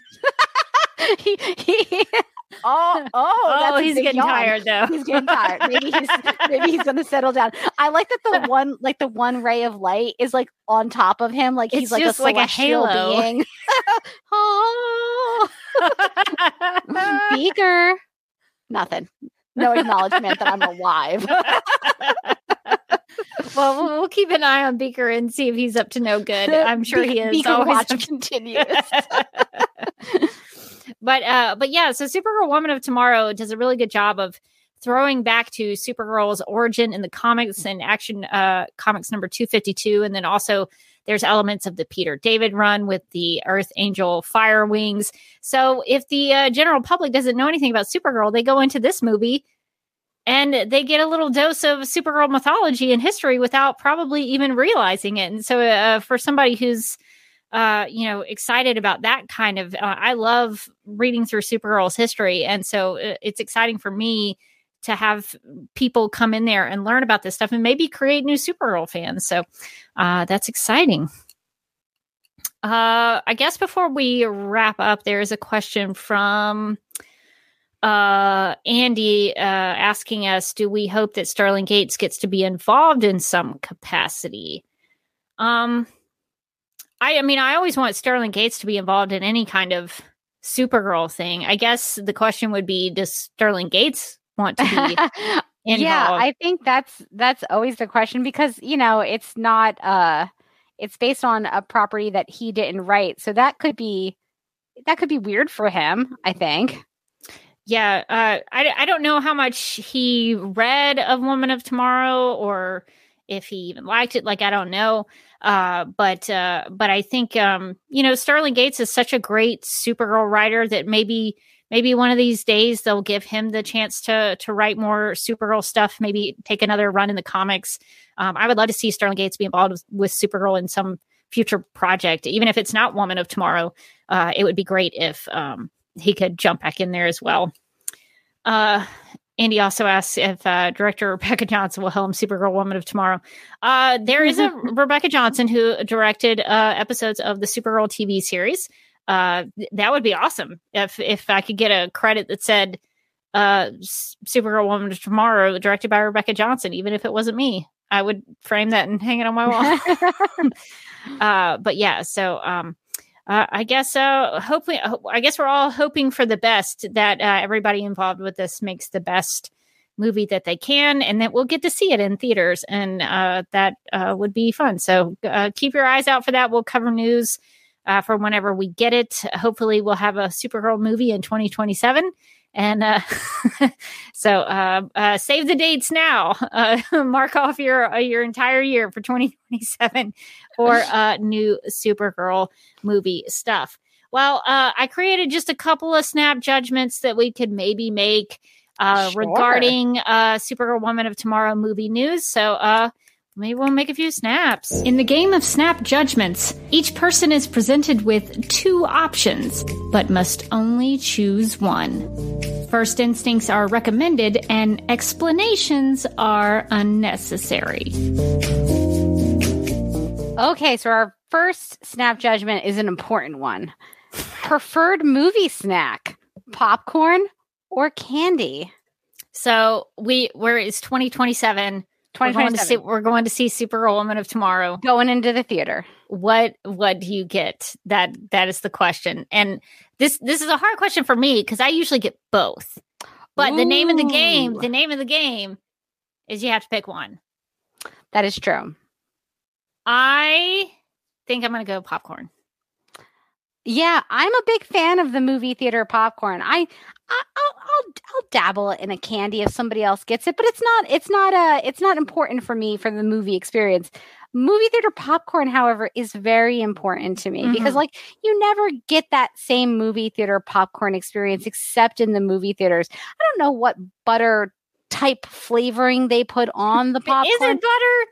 It's not butter, that's for sure, but it is good, and I love it. Uh, sometimes I'll uh, I'll just be in the mood for the popcorn, and I'll be like, "Let's go see some movie." I just go see the movie for just to get the popcorn. You know, you can go to movie theaters and buy the popcorn.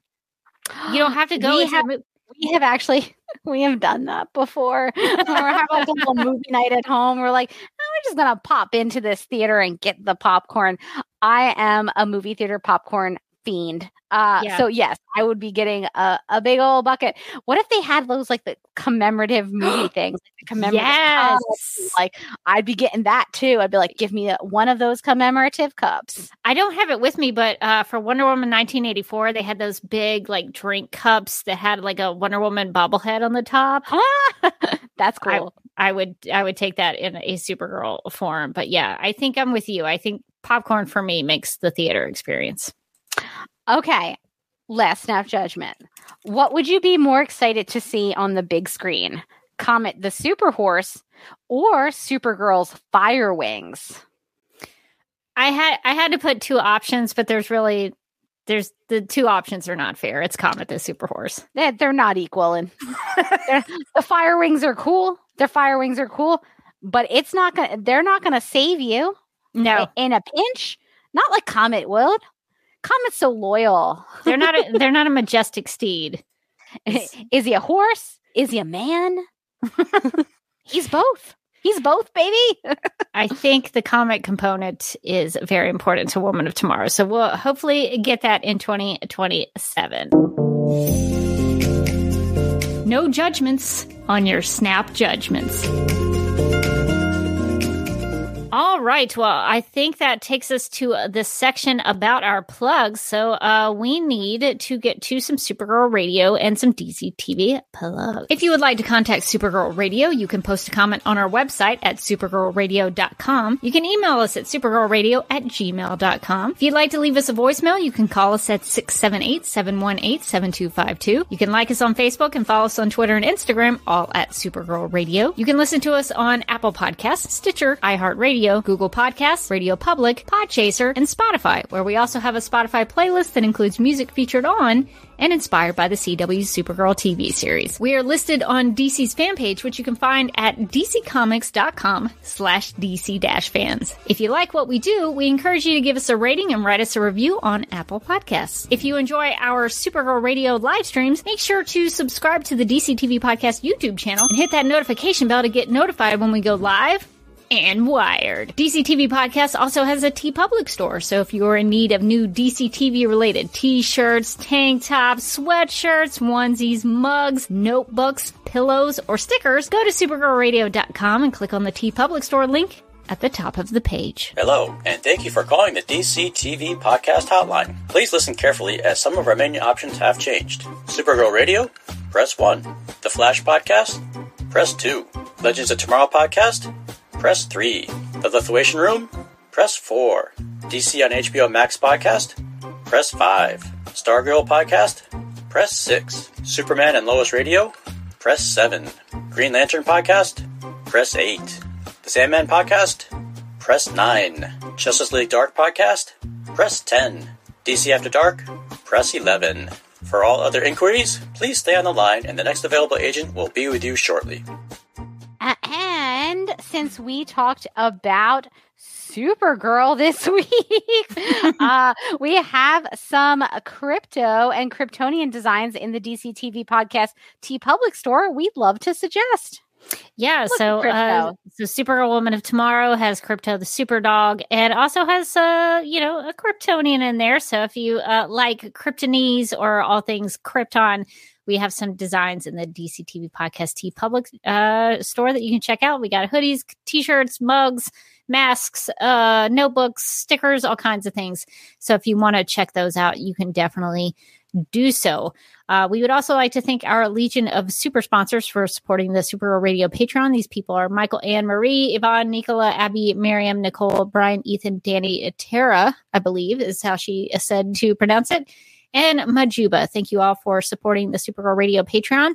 We might have some changes coming to the Patreon. We're going to uh, rethink some of the levels uh, to make it more uh, more bang for your buck and get some cooler things and more uh, uh, in line for the user experience. So uh, we're going to be we're reworking that a little bit uh, to I think uh, be a little better. I think our levels will be uh, better uh, once we get through the reworking process of that. So we'll let the Patreon supporters know first, and then we'll announce it on the podcast after that. So thank you to everybody who supports the Patreon. Well, if you would like to keep up with me, you can do so on a couple of places. I'm on Vero, uh, the social media platform Vero, True Social at Derby Kid. Uh, I am also on Instagram at the Derby Kid. You can see some stuff I'm trying to play around with the some monopods uh, to fake drone shots. That's one of my goals for uh, my video stuff. Uh, so hopefully, uh, some of that will be uh, worth to post and for people to see it. Um, you can also check out my personal YouTube channel at youtube.com slash duckmilkprod, uh, where I do a weekly live stream about the Rotten Tomatoes top critics reviews of Batman v Superman: Dawn of Justice. I'm nearing the end of it, uh, but it's it's it's still it still hasn't finished. I've been doing this for quite some time. Uh, but I think I'm close to the end. So if you want to come hang out with me Sunday nights at 9 p.m. Eastern and uh, talk art criticism and film criticism, uh, that's the place to do it. It was a really insightful time uh, this past week uh, with the live chat for, with the people who showed up, and uh, we talked a lot about film history. And I just, I think I get more out of that than the people in the live chat do. I think uh, so. I appreciate everybody who shows up for those uh, streams on Sunday nights at 9 p.m. Eastern. Very cool. Uh, you can find me on Twitter and Instagram. I'm at Mojotastic. And you can also find me as a co host on the Legends of Tomorrow podcast, which we are going to rebrand at some point. Nice. but for right now, we're still the Legends of Tomorrow podcast, but we are talking about a whole bunch of different stuff. Uh, we are talking about the Teen Wolf movie. So uh, if you were a big Teen Wolf fan of the MTV show or the Michael J. Fox movie where he dunks basketballs, we mentioned that once. Uh, we covered the uh, the recent movie that uh, just came out on Paramount Plus, uh, and we talked about you know the sort of the sequelness of it all. Are these movies? Do they add to the lore? Do they help? Did we enjoy it?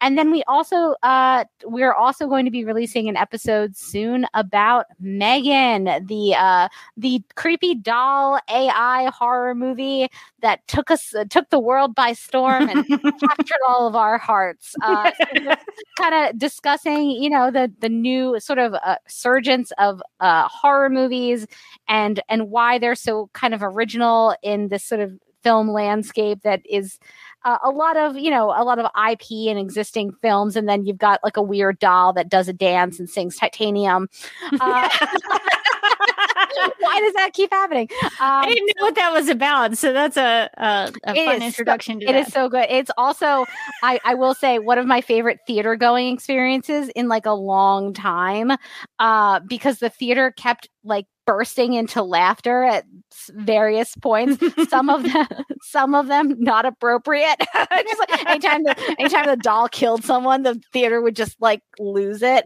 And at one point, and this is not too much of a spoiler because obviously it's about an evil doll. So it goes to, to figure that they might fight the doll at some point, and they're mm-hmm. fighting the doll. And the guy who was sitting in the theater next to me said, "That's why you don't make a doll out of titanium." Honestly, ten That's out of great ten. advice. Yeah. Cannot recommend that movie enough. I think you can actually watch it on Amazon Prime now. So if you want to prepare for the podcast episode about it, you can watch Megan from the comfort of your own home. Wow. Get yourself a big bucket of popcorn. It it'll have probably real butter and not that butter like flavor to it. It'll Won't be be pretty good. That's a good recommendation. Uh, and I hate to tell you, Morgan, but Andy says, uh, "Oh God, I'm, I just have to update the plugs again." It, Uh, it is true. Yes. so now that new things are happening with DC, I guess we might have to do that. So, uh, but we'll use our plugs for now because we have two new great submissions from Bri- Brian and Joe for the plugs. So we will keep using those uh, for the meantime. All right. Well, I think that's going to do it for this episode of Supergirl Radio. And uh, uh, but until next time, I'm still Rebecca Johnson, and I'm going to have to. How how should we end this? Uh, I, initially, we were going to do a Supergirl Radio Rewind episode. We were. They they they tricked us.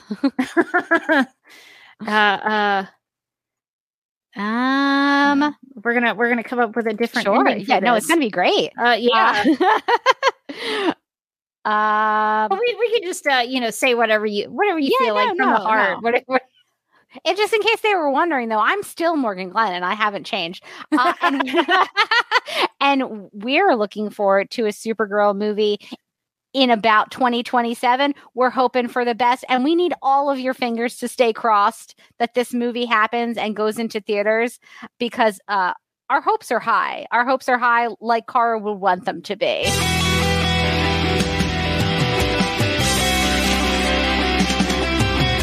McGurk! I love not mess typing. with my Google Docs, Meeksy. Supergirl Radio is going live every night of the week. How do you like it? Is being, becoming a human burrito a plus or a minus? I don't know. It does seem snug. I mean, they say you are what you eat. Kira. I love that. So I do a podcast called Supergirl Radio, and one of our segments is Lena Luthor Boardroom or Ballroom because of the outfit. She looks like a boss in this coat.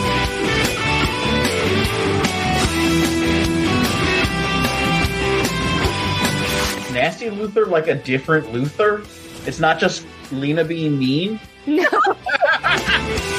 Helen Slater here. So fun to know that you're hosting a podcast called Supergirl Radio.